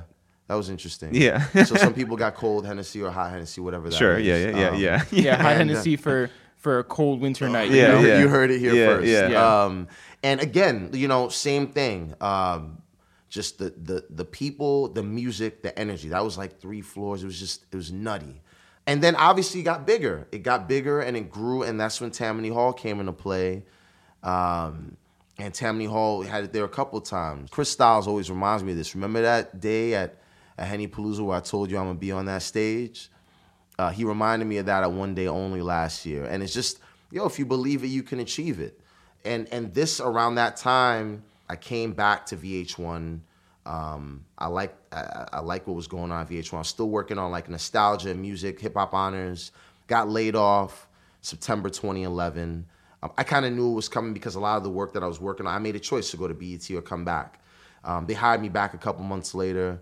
So it's 2012. All this is happening. Like 2012, HennyPalooza begins the end of the year. I'm back with VH1 doing partnership marketing. Um, I'm, I'm with them for two years. I think 2013 is where I got recruited off LinkedIn uh, for Pernod Ricard. And that is where you worked primarily with. Avion Tequila, it was Martell Cognac, it was Jameson, it was Perrier, Perrier Jouet Champagne. Uh, it, it was a lot of these really prestigious brands that were looking to make their mark in multicultural. When you say if you if you see it, if you believe it, you can achieve it. Yeah. It's one thing to say when you're throwing house parties. Sure. Um, also, it's another thing to say when you're up in Buffalo, not in New York City. Mm-hmm. When you want to pair a brand Yeah. and you're on the business side with an organic pop and party in New York City, Mm-hmm. and you believe it, is it possible to achieve it? Oh, listen. When I when I when I first started at Pernod, uh, January 2014, I was like, oh, it's lit. Like I have these people here that do this, these people there that do that. It's a plug and play. Um, it wasn't that. What I didn't know was the language I needed to speak inside the building so that they understood the culture. Um, CPG marketing is usually based on insights in which strategies are created, and then you you ladder it down. You bring it to life through the creative, through um, the marketing tactics, through. But you have to align on what success looks like first. What do we want to achieve? How do we want to get there? So. Um, it was not easy. Uh, I was like, "Oh, we're gonna do parties. I got y'all." And then my boss, Marame, shots to Marame, super dope. Uh, worked at Heineken as well. Was like, actually, no, we got to develop strategy, and then we can plug and play a lot of these opportunities that you believe in. So I did that for two and a half years, and I think towards uh, the end of my run in multicultural, I was so like, I don't know if I'm supposed to be here. And the CMO, Pierre Berard, who's, who's from France but super like forward thinking, you know, um, he just wanted to really understand what I saw. Uh, he came to Sons of Essex to, for the Sunday brunch um, and really started to understand. Couldn't understand how Sons of Essex, which is a prestige luxury account at Right. the time, mm-hmm. one of Jameson's strongest accounts, could do a Saturday brunch, all hip hop, Yep. be packed out with this diversity Yep. and have this type of energy. We were on the we were on the couch, standing on couches. Yeah. He was- he was too? He was standing on the couch. He took the blazer off, standing on the couch. And I appreciate people that lean in, right? Yeah. Like mm-hmm. The executive leaned in and was like, "Yo, this is." You know, this is dope. Let's let's get to it. So I came in that role with no official liquor experience, which is part of the reason why the learning was a little rough, right? multicultural marketing was really trade marketing. Trade marketing is essentially um, your audience are the retailers, the retailers in the off-premise, liquor stores, wholesale, the on-premise nightclubs, bars, bowling alleys, wherever they serve liquor ready to drink. Trade marketing. Can I give them this Jameson banner to hang up in a bar? Can I give them this Martell banner to put up on a wall that will influence people to buy the brand, right? what I was trying to explain but didn't know how to say it was the war f- begins before consumers even walk in the liquor store or in the nightclub. You know what you're gonna drink before you walk into any venue. You have an idea. Like you probably Yeah. have a like a, a bucket of brands that you're probably gonna rock with. What brand gave you that experience that one night? What brand um, gave you a memorable night? What brand is gonna bring you this? Whatever it is, whatever it is, it's like it becomes badge brands Yeah. as I was at Pernod, I, I moved on to luxury marketing, which was I worked on more on champagne and the higher end brands. I was doing that for a year, which was cool, and that was more influencer engagement. Um, working with the prestige team and our prestige sales managers that were in Miami, LA, New York, Dallas, different levels of prestige, like high end restaurants, bars. Um, I was able to travel. It was it was it was such an eye opener from the Bronx, such an eye opener to see luxury at this realm it just I learned so much. I learned I learned a lot from it, and then I started to understand that in luxury marketing, people of a certain income have a certain taste, and this is what they're willing to spend it on. Ironically, that's still multicultural marketing. That's still urban marketing. People are willing to spend X amount of dollars on what they believe in, whether it's bottles, clothing, um, you know, apparel, sneakers. Like people will spend what they believe in, which is not different from a millionaire. Priorities just change. Sure. Priorities are different. So um, that was also educational. Also reinforced the things I believe in. Around this time, it's like 2015. My old colleague, sort of mentor, who had moved over to Hennessy, um, Shasta Rich McLeod. Um, you know, while I was at Pernod Ricard, I was still trying to plug HennyPalooza in with Hennessy, which you know, um, friends, home team. That's what it was. It wasn't that easy of a plug and play over there. Um, met some hurdles, um, and it eventually didn't end up working out. Yeah. So I, Well, what, what were those hurdles? uh, I remember telling Kam and Benner at the time, listen, shots to Benner. Big shouts to Benner. Yeah, I've known. You know how long I've known Benner? I've known Ben. Two years. I, I met Benner around the same time I met you guys. So uh, I told Benner and Kam, like, listen, I'm thinking luxury. I'm thinking the brand that that they want to be. Hennessy as a brand. Like maybe we should.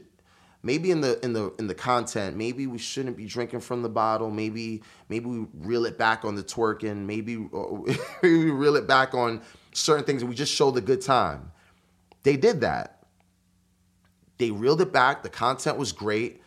Um, and you know, for me, it was interesting, right? Because people like Henrock are my my, my peoples. I've known Yeah, him yeah, yeah. since he was on Ciroc, running with Bad Boy, like like OG. But it, they're different tactics. Like HennyPalooza wasn't trying to take over what Henrock was doing. Their nightclubs, their lifestyle. This is just a different extension. And I remember um, that happened, and then there was really no movement. And I think at that time, like Kam and Ben were like, "Yo, f this! Like we just got to be who we are." And at that point, I was like, "I feel that, yo. Like don't bend, be who you are. If it ain't broke, don't fix it. If they don't get it, they will one day." Yeah.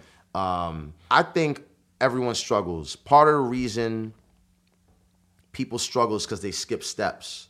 I think on Instagram, people it's easy to see a lot of what HennyPalooza or D'usse Palooza is right now.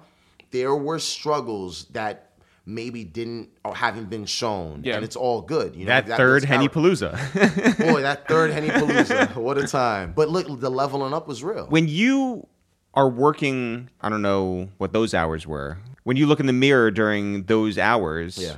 who do you see? I saw that's a really good question. Um, I saw someone that was trying to connect two sides, culture and corporate. Um, and if you look at the numbers and you look at where any alcohol brand's volume is coming from, it's hard to deny that the dollars shouldn't be going into those same opportunities, into culture. Um, I think sometimes, and I, I don't think it's. I, I think sometimes people in positions need to understand things before they sign off. Understanding isn't a prerequisite to approval. You, if you wait for someone to understand what you're about before they give you the green light, your light will be red forever. So I like there's not enough said about this group, the Henny to D'usse Palooza in the push and what Kam has basically pushed and what Ben and Rory have leveled up into D'usse. And people from culture respect and believe that, a la Jay Z. Like, like that is, they believe in the grit. They were once in that position of people don't believe. I gotta believe in myself. Again, whether you can or you can't, you're right. Right. So and that matters way more, by the way, Yeah. than any brand name. One thousand percent. Because if you keep working and doing what you need to do, the brands will be knocking at your door. Just think about where Brunch Bounce was, apartment seventy eight. Oh, man. Shout to Irv. Shouts to Irv. Like think about what trap karaoke was like. Big time. uh, You know, back then, what body rolls started as, Yeah. what grits and biscuits. Oh, my God. Which you could really make a uh, like gr- grits and Saturday morning cartoons one of the same. Yep. Shouts to Alzo Mo. Yeah. Like what they they were like on the road first. Yeah. Eons, they were like They did Irving Plaza. They, They did- did. Yeah. it, it's just crazy to see that people are like, well, listen, I don't have this brand support, but I'm gonna go out and get it. Shout out to everyday people. Shouts to everyday people like Modi, like uh, like those. I, I don't know, man. Like we're we're in a time where believing in yourself is the most important thing. It's the most important checkbox that you can check off. In order for other people to believe in you, you got to believe in yourself. For sure. No one's going to care about you more than you yourself. You guys, Right. The same goes for you guys. You Yeah. guys built, built, and look at where you are now. This is, I mean, it's amazing what everybody's doing. In our able to do. kitchen. yeah. kitchen energy. yeah, but Listen, just wait- just wait till Dela gets this popping over here. just Like- wait till I get 150 Yeah. people in here in an intimate night of guests Can't with flavored wait. chicken and flavored alcohol. Just wait. You can get denim out of uh, brick. the pleasure living. That's room. right. I see it That's already. right. I see it. So when you look at what HennyPalooza did at Terminal Five, Yeah. so their five year anniversary, they sold that out. It was crazy, and then they did the D'usse deal. Yep. and you know the sky's the limit for that, right? They're they're doing festivals, they're all over the country and the world, Mm-hmm. and you consider that that party that started in that basement. Yeah. How gratifying is that for you? It's super gratifying. It's it's it's crazy gratifying. I when I think back to that five year anniversary, um, so that five year anniversary was at, at Terminal Five was super interesting because it was like, well, we're gonna still order this brand, Hennessy. We're still gonna instruct the venue to order this brand, but then they brought me in from a Martell side, and this is when Wale was still under the Martell deal. Yep. And you know, I was working. Shots to India over at the Fader, India Yeah. and Janisa. Um, this is around the time where they were there was a lull, right? We had been meeting with Kam Benner, Peach, Kam, uh, Kam Benner, Peach, Kam, Kam Benner, Peach, and Rory um, to talk about what a Martell 10th partnership would look like. And I remember being in Fader and we're talking about the opportunity and again, strategy. We're trying to figure out how the 10th fits into what Martell's strategy already is. And I remember that board and the presentation that that Kam had come up with, and Rory and Benner, which they nailed, and, and Peach, and they nailed it, killed it. And I looked at it and I was like, this is really dope for Martell. And it it it, it would have caused them to be a different animal Yeah. than what they were because what I needed them to do was to dumb it down so that people on my side could understand it, which they were will, almost willing to do at the time. But simultaneously, the Roc Nation combos were happening. And I remember Kam called me up. He's like, yo, I'm to come through. So he came up. Uh, this is by the time I was living in Bed-Stuy. Um, came up to the crib and we were on the roof just chilling, just chopping it up like we, we normally do. He's like, listen, man, like I had a really important call and um, you know, I, you know, I spoke to to to Len and I, I spoke to the guys over there and like I think they really want to make this thing happen with D'usse. And at that point, I was like, yo, I feel you a thousand percent. That bag is ready to be picked up. Um, they're ready to go. I had to think through how legal would deal with an event like this, how the brand teams would understand it. I to, I did that all that thinking, and I'm like, I'm not gonna have you wait. I wouldn't ask you to wait for that to happen. Go get it, and they did. And again, betting on yourself is the best bet you can make, and people bet on them, and that bet is coming through tenfold. So For sure. Yeah. Also, at that fifth anniversary uh, Terminal Five show, Mr. Cee was playing. Mr. Cee was playing. Yeah, Yeah, so it's like this full circle yeah, thing. Yeah, man. al- al- Along, along uh, throughout the years, like Mr. Cee has been a supporter. Um, the guys at Camilo was at the five year anniversary. Yep. Boogs was there as Yeah. well. Like it's just it's we like- were there. Yeah, ItsTheReal was there. ItsTheReal was there. Pleasure Dome didn't make an appearance, it's all good. Um, but yeah, nah, like, it, and that's what it's become like a place for people. Like all these parties, all these parties have become. I was I was with um, uh, I, I met up with Annie and Melissa from Mass Appeal and Tidal. Shots to them. Yeah. super dope. Yep. I literally just now got an email from Annie Chen. Oh, that's Look at that. up. Look at yeah. that. This is a small world, Yeah. um, or small internet. Yeah, yeah, wanna call it. yeah. Um, but they body roll party, Killing it. killing it. They did that because they're so busy and they want to connect with friends. They said, "Let me create a room that I can connect with my friends." Right. Imagine being so busy that in order to connect with your friends, you have to throw a party. Or have somebody over for a podcast. You guys are geniuses. Yeah, yeah, like, yeah, you guys yeah, get it. yeah. Like, that, just that doing it is- one by one. Yeah. it's fantastic. like it's just, I mean, people are so talented and they don't know it. Like the thought of bringing people together in itself is a skill. Well, good transition there. Oh, man. Communications major. because, you know, you've had these 9 to 5, 10 to 6, 9 to 7, whatever whatever your hours were, you know, you're getting dressed up and going into a building. That time has come to an end Yep. recently. Yep. You are doing something where you're bringing people together. Yeah. And you're learning now how to bring brands and people and messaging together. Yeah. And you have this new this new chapter in your life. Speak on that. Listen, I'm not the first one to think of this concept. Um, I, I, there's a gap in my years of working in corporate. Um, there's a, there's a gap in communication, a gap in uh, literacy between corporate and culture. It goes without saying. Um, you could talk about Kendall Jenner, Pepsi. You could talk about Gucci. There, there's there's something that brands that are looking to move units in our culture are missing, right? But there's also a responsibility from corporate to respect that culture and respect the conversation, be a part of it, not take it over. No one owns culture. No one. I, I think you can be a part of it. You can add value to it, in my humble opinion, but no one owns it. That said, I think there's an opportunity to really educate culture on the opportunity of culture. How can you be in it and not vulture it? I think there's an opportunity within influencer engagement to really bring. I hate the word influencer. Rory tweeted something and said, Influencers, question for you. What do you actually influence? Sure. Yeah. And that's not a question that comes up enough, right? You're an influencer. What do you influence? If Instagram died today, Oh, please, don't don't put that in the I'm just saying, I'll, I'll knock on wood. If Instagram died today, a lot of people would be hurt. yeah. Sure. I don't want it to die today, but I take value in knowing that if it did, I would be afloat because relationships are real. Yep. Like real relationships are everything. Um, But where would you get your likes from? probably just draw hearts like on the building. Yeah, yeah, like, yeah, yeah. Like dot colored in. Uh, wear heart shirts, give it out. I don't know. Um, yeah, the influencer piece is so interesting. I don't know what the next evolution of the word influencer is, but what do you actually influence? Do you drive people to retail? Do you change how people behave or what they think or how they move? Do you inspire them? What did Nipsey say? The highest act is to inspire. Yeah. Like, like that is influence. Like I saw, I was before I not why I was late, just so we're but I saw the Beyonce doc. Oh, same with yeah. us. Yeah. She has power. Yeah. Like from just from a like okay, let's let's let's check the boxes from a retail standpoint. She doesn't even have to like spend money on marketing off the first day. The Beehive is going to do that for her on the on the social platforms. They're going to sell it for her.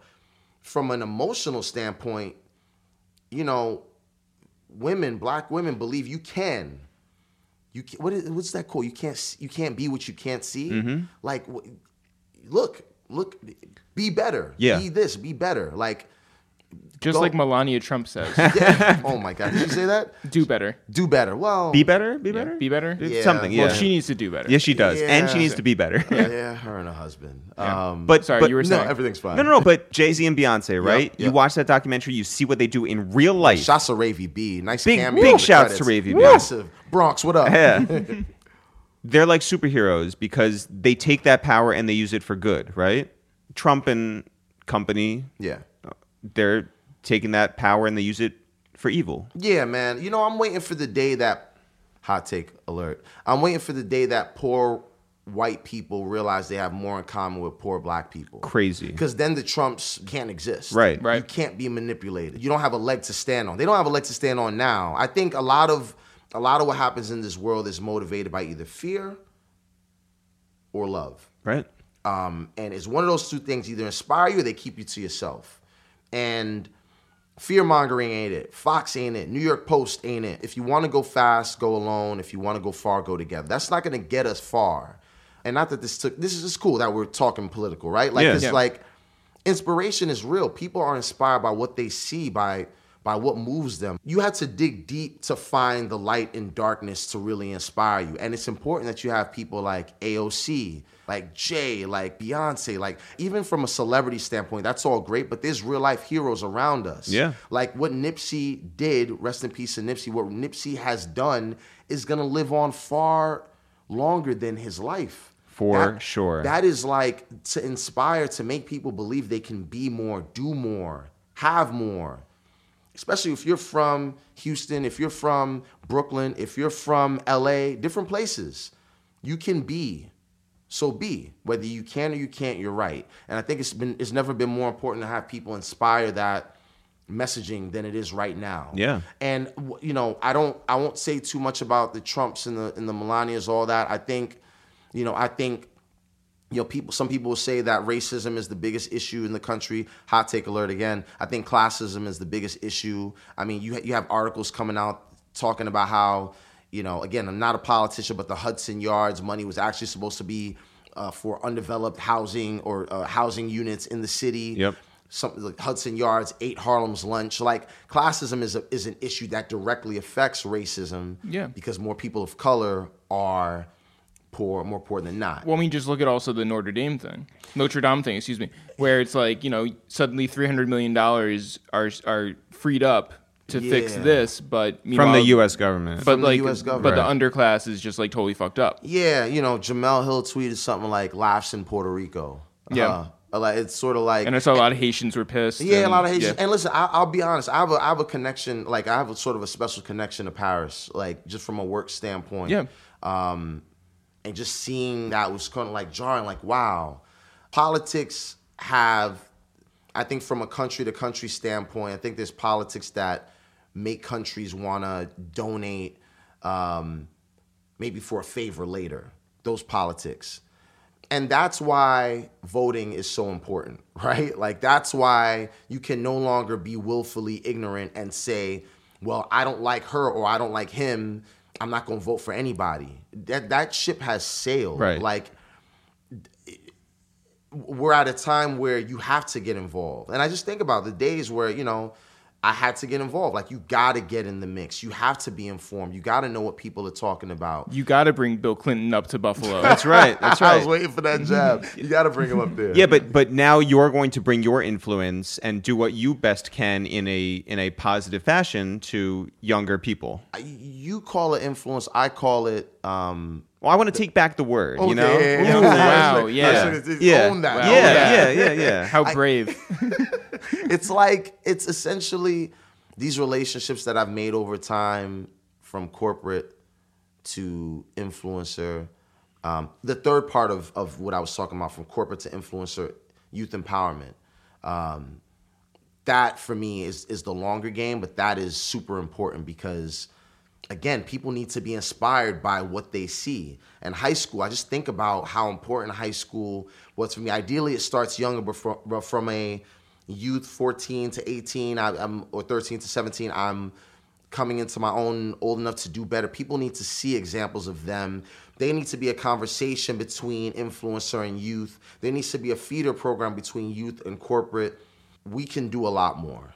And I think that's where the opportunity is. That's where the gap is. And again, if there was any example of Nipsey, I, I mean, I, you're reading things. I think you just saw the, the other day how about this this Las Vegas resort is actually coming to fruition after they were declined. Again, you see a hurdle, you jump over it, you Yep. keep pushing. Like Yeah. the marathon continues. Like you just you go until you can't. Yeah. And people will believe one way or another, or be looking at the show from the outside looking in. That's exactly right. You went to Africa last year, 2018. I did. I uh, it was December 2017. Oh, I'm sorry. Yeah, no- 2017, yeah. problem. It was. yeah, uh, but Dela was late, so it's really 2018. I made my flight. I made my flight. Let's be clear. The Yeah, flight yeah, was made. yeah. it was. Uh, it was uh, such an insane experience. Um, it's my second time back. '94 was the first time. This was the second time back, and uh, yeah, my father lives out there now. He retired. He lives out there, um, and my mom's still here in the city. Um, but that was an experience, man. It was being out there with my sisters, um, seeing my family. Um, you know, it was just nuts to see how far the country has come and what West Africa is becoming, Ghana specifically. Um, getting highlighted in CNN from such a booming economy and a tourist hotspot. Last year, all these celebrities went out there for Christmas. This year, 2019 is the 400 year anniversary of the transatlantic slave trade, uh, which I'm, I'm going back again as well. Um, it's just amazing to see what it's become, what it is, and it's super inspirational. I think there's so many levels to, and people may disagree with this, and that's fine. There's so many levels to black. There's like, you know, there's the African American US, there's the African, um, and then there's a little bit of this first generation that's in the middle. And I feel like myself, my little sister who's uh, you know out in LA doing her thing, like there's this there's this in between where you see both sides. Like when I go back to Ghana, they could treat me like a Yankee. Like they could because I don't speak the language. I eat the food, not all the food, but uh, like I'm Ghanaian, right? They could, but they don't. But but it's part of that is respecting where you're from, right? Respecting that element. I think on this side in the U.S., the respect is our journeys are different from a, a black African standpoint. Cool, but I, I see that, I get that, but we're not that different in what we deal with here. So we could do more together than we can apart. Um, I don't believe in the African black narrative, uh, the, the the the head bump. Like like again, go fast, alone, far together. You know what I mean? So anyway, but but Ghana was just such an amazing trip. I was out there for like two weeks. Um, the weather was incredible. My pops got a mango tree in front of his house, which That's was just dope. like different. Yeah. Um, The people. the people w- were amazing. Um, the nightclubs were like, who did I see? Um, DJ Kast One. yeah, that's the one. I could- saw, saw a couple like Instagram models like out there, which was just like, yo, y'all out here. like a lot of people come from like Germany, London, back to Ghana around. Christmas to like enjoy o- enjoy. Uh, I see enjoy- Michael Dapaah's there all the time. Yeah. Man's on Hot, yeah. Oh yes, Yeah, yes, yeah, yes. He, he was there too. He was there too. Yes, yes, yes, yes. I didn't Yeah. know his real name. Yeah. I didn't Kaz, man. Shouts to Kaz. You know what? Like, I just want to say something real quick about this group. Um, I just feel like they're like the Avengers of partying. Everyone has their own spinoff. Lowe's on Apple Radio.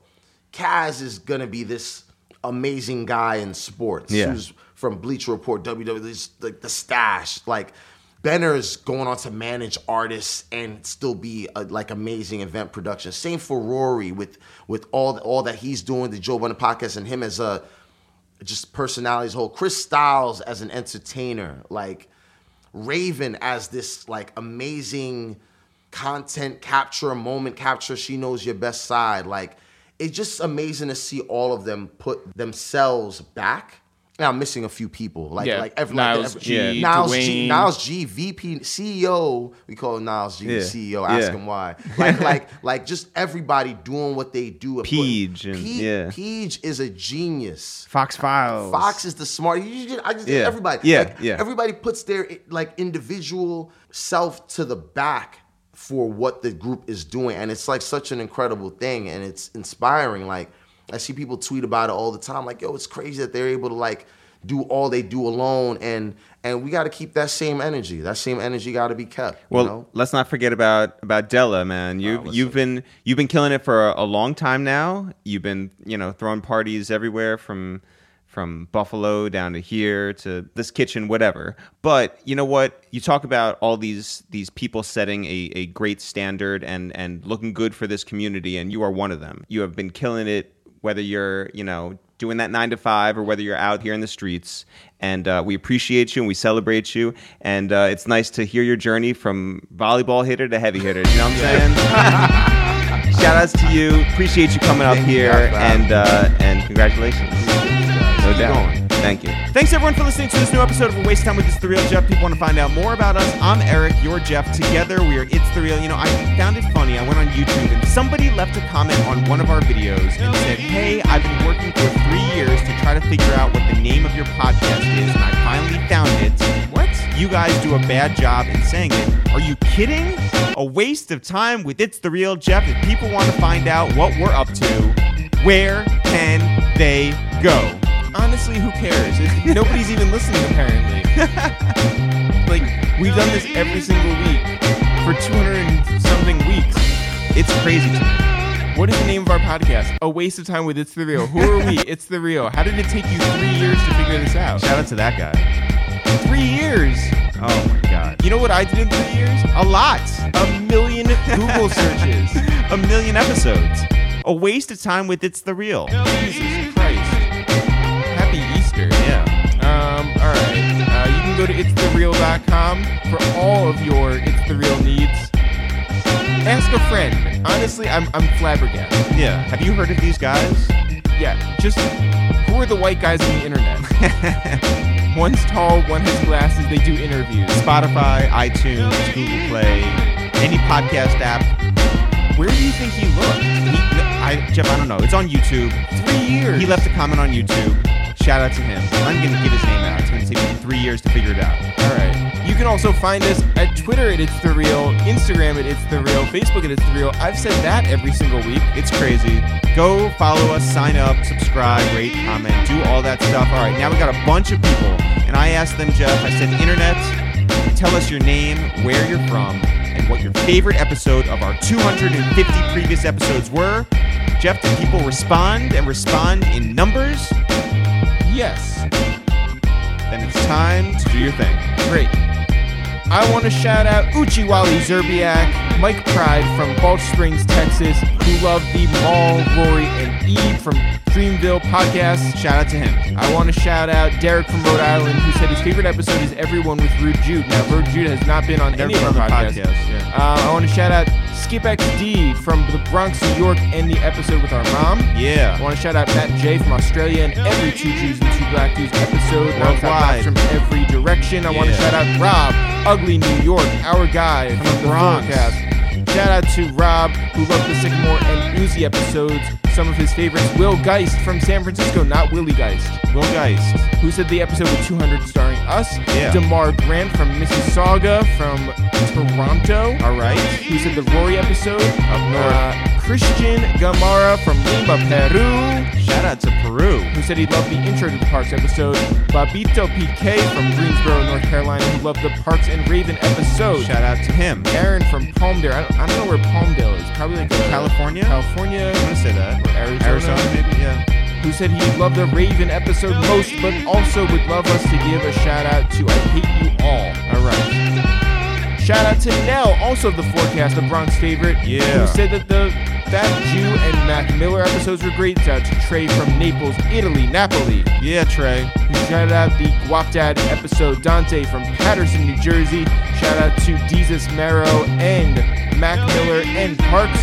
Shout out to Kia from Charlotte, North Carolina, who loved the Scotty Beam episode. The, Scotty Beam episode. Scotty You sound like Nardwuar. I mean, it's a lot of words I'm trying to do. Scotty Beam. Scotty. Oh, he would do like, uh, who are you? Scotty Beam. Scotty Beam. No, he'd be like, Scotty? And she'd say, what?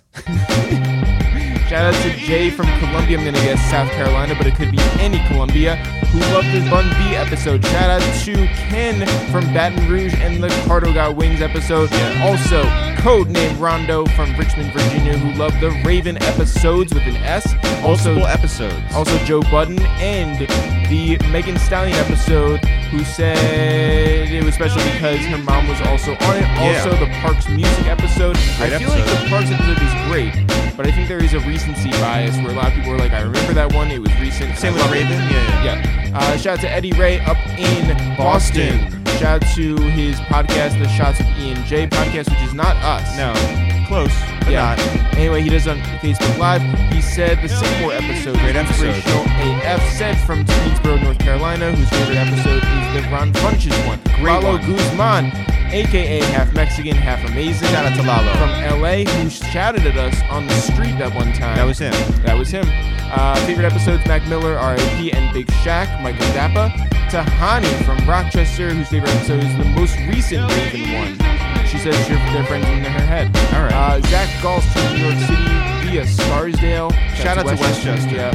His favorite episode is the Rory from the Joe Budden podcast. Also, shout out to the First Lady, Coco Rico from Lawton, Oklahoma, who said, "Don't judge." Um, no judgment. We love Oklahoma, and shout out to everyone down there. We wanted to do a show down there. She loved the Parks and Mal episodes because she knew so little about them, yet was so curious.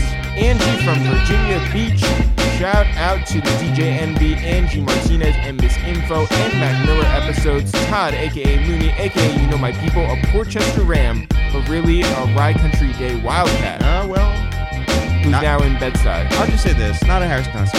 Yeah, no. Favorite episode is the Casely episode. Ray from El Paso, Texas, who said his favorite episode is Sight of Sound. Great episode. Corey from Brazil. Corey Towns from Brazil? Corey Towns, who loved the Corey Towns episode. Well, which one? Because he was on two. He was on the uh, Bridget Kelly one, Yep. and he was also on the Mouse Jones one. Oh, right, right, right. Shout out to Corey Towns. He said he is the biggest Jeff and Eric fan in the world. Come to Brazil. Come to Brazil. Come to Brazil, all of my Brazilians. Shout out to Sean Lib up in Providence, who came back later and was like, Providence, Rhode Island. Oh, okay. Not Not Providence. Somewhere else. Not Yeah. the movie. Not the TV show. Uh, he loved the Prime episode. Great episode. Aziz from Baltimore loved the JID and Six Flag. Oh, We have not Six on. But shout out to JID. Gord's from UK. We said you already know. Um, the Dirty Water podcast from Fayetteville, episode number 25, The Real Kiss. Shout out to, That's the Jadakiss episode. yes, uh, Lair Stevens from Philadelphia, who said episode 250 with our mom. Yeah. Elsie from Chicago, the one with Eve. Great episode. Hey, Becca B. Hey, Becca B. Becca from St. Louis, who loved the Asher Roth episode. Great episode. Go check that out. 10 years since Asleep in the Bread Aisle. Jeff, as always, or if you don't know us, Yeah, you can go find us. anywhere. All it takes is three years of searching. Not for real, for real. Sure, sure. We'll see you guys next week.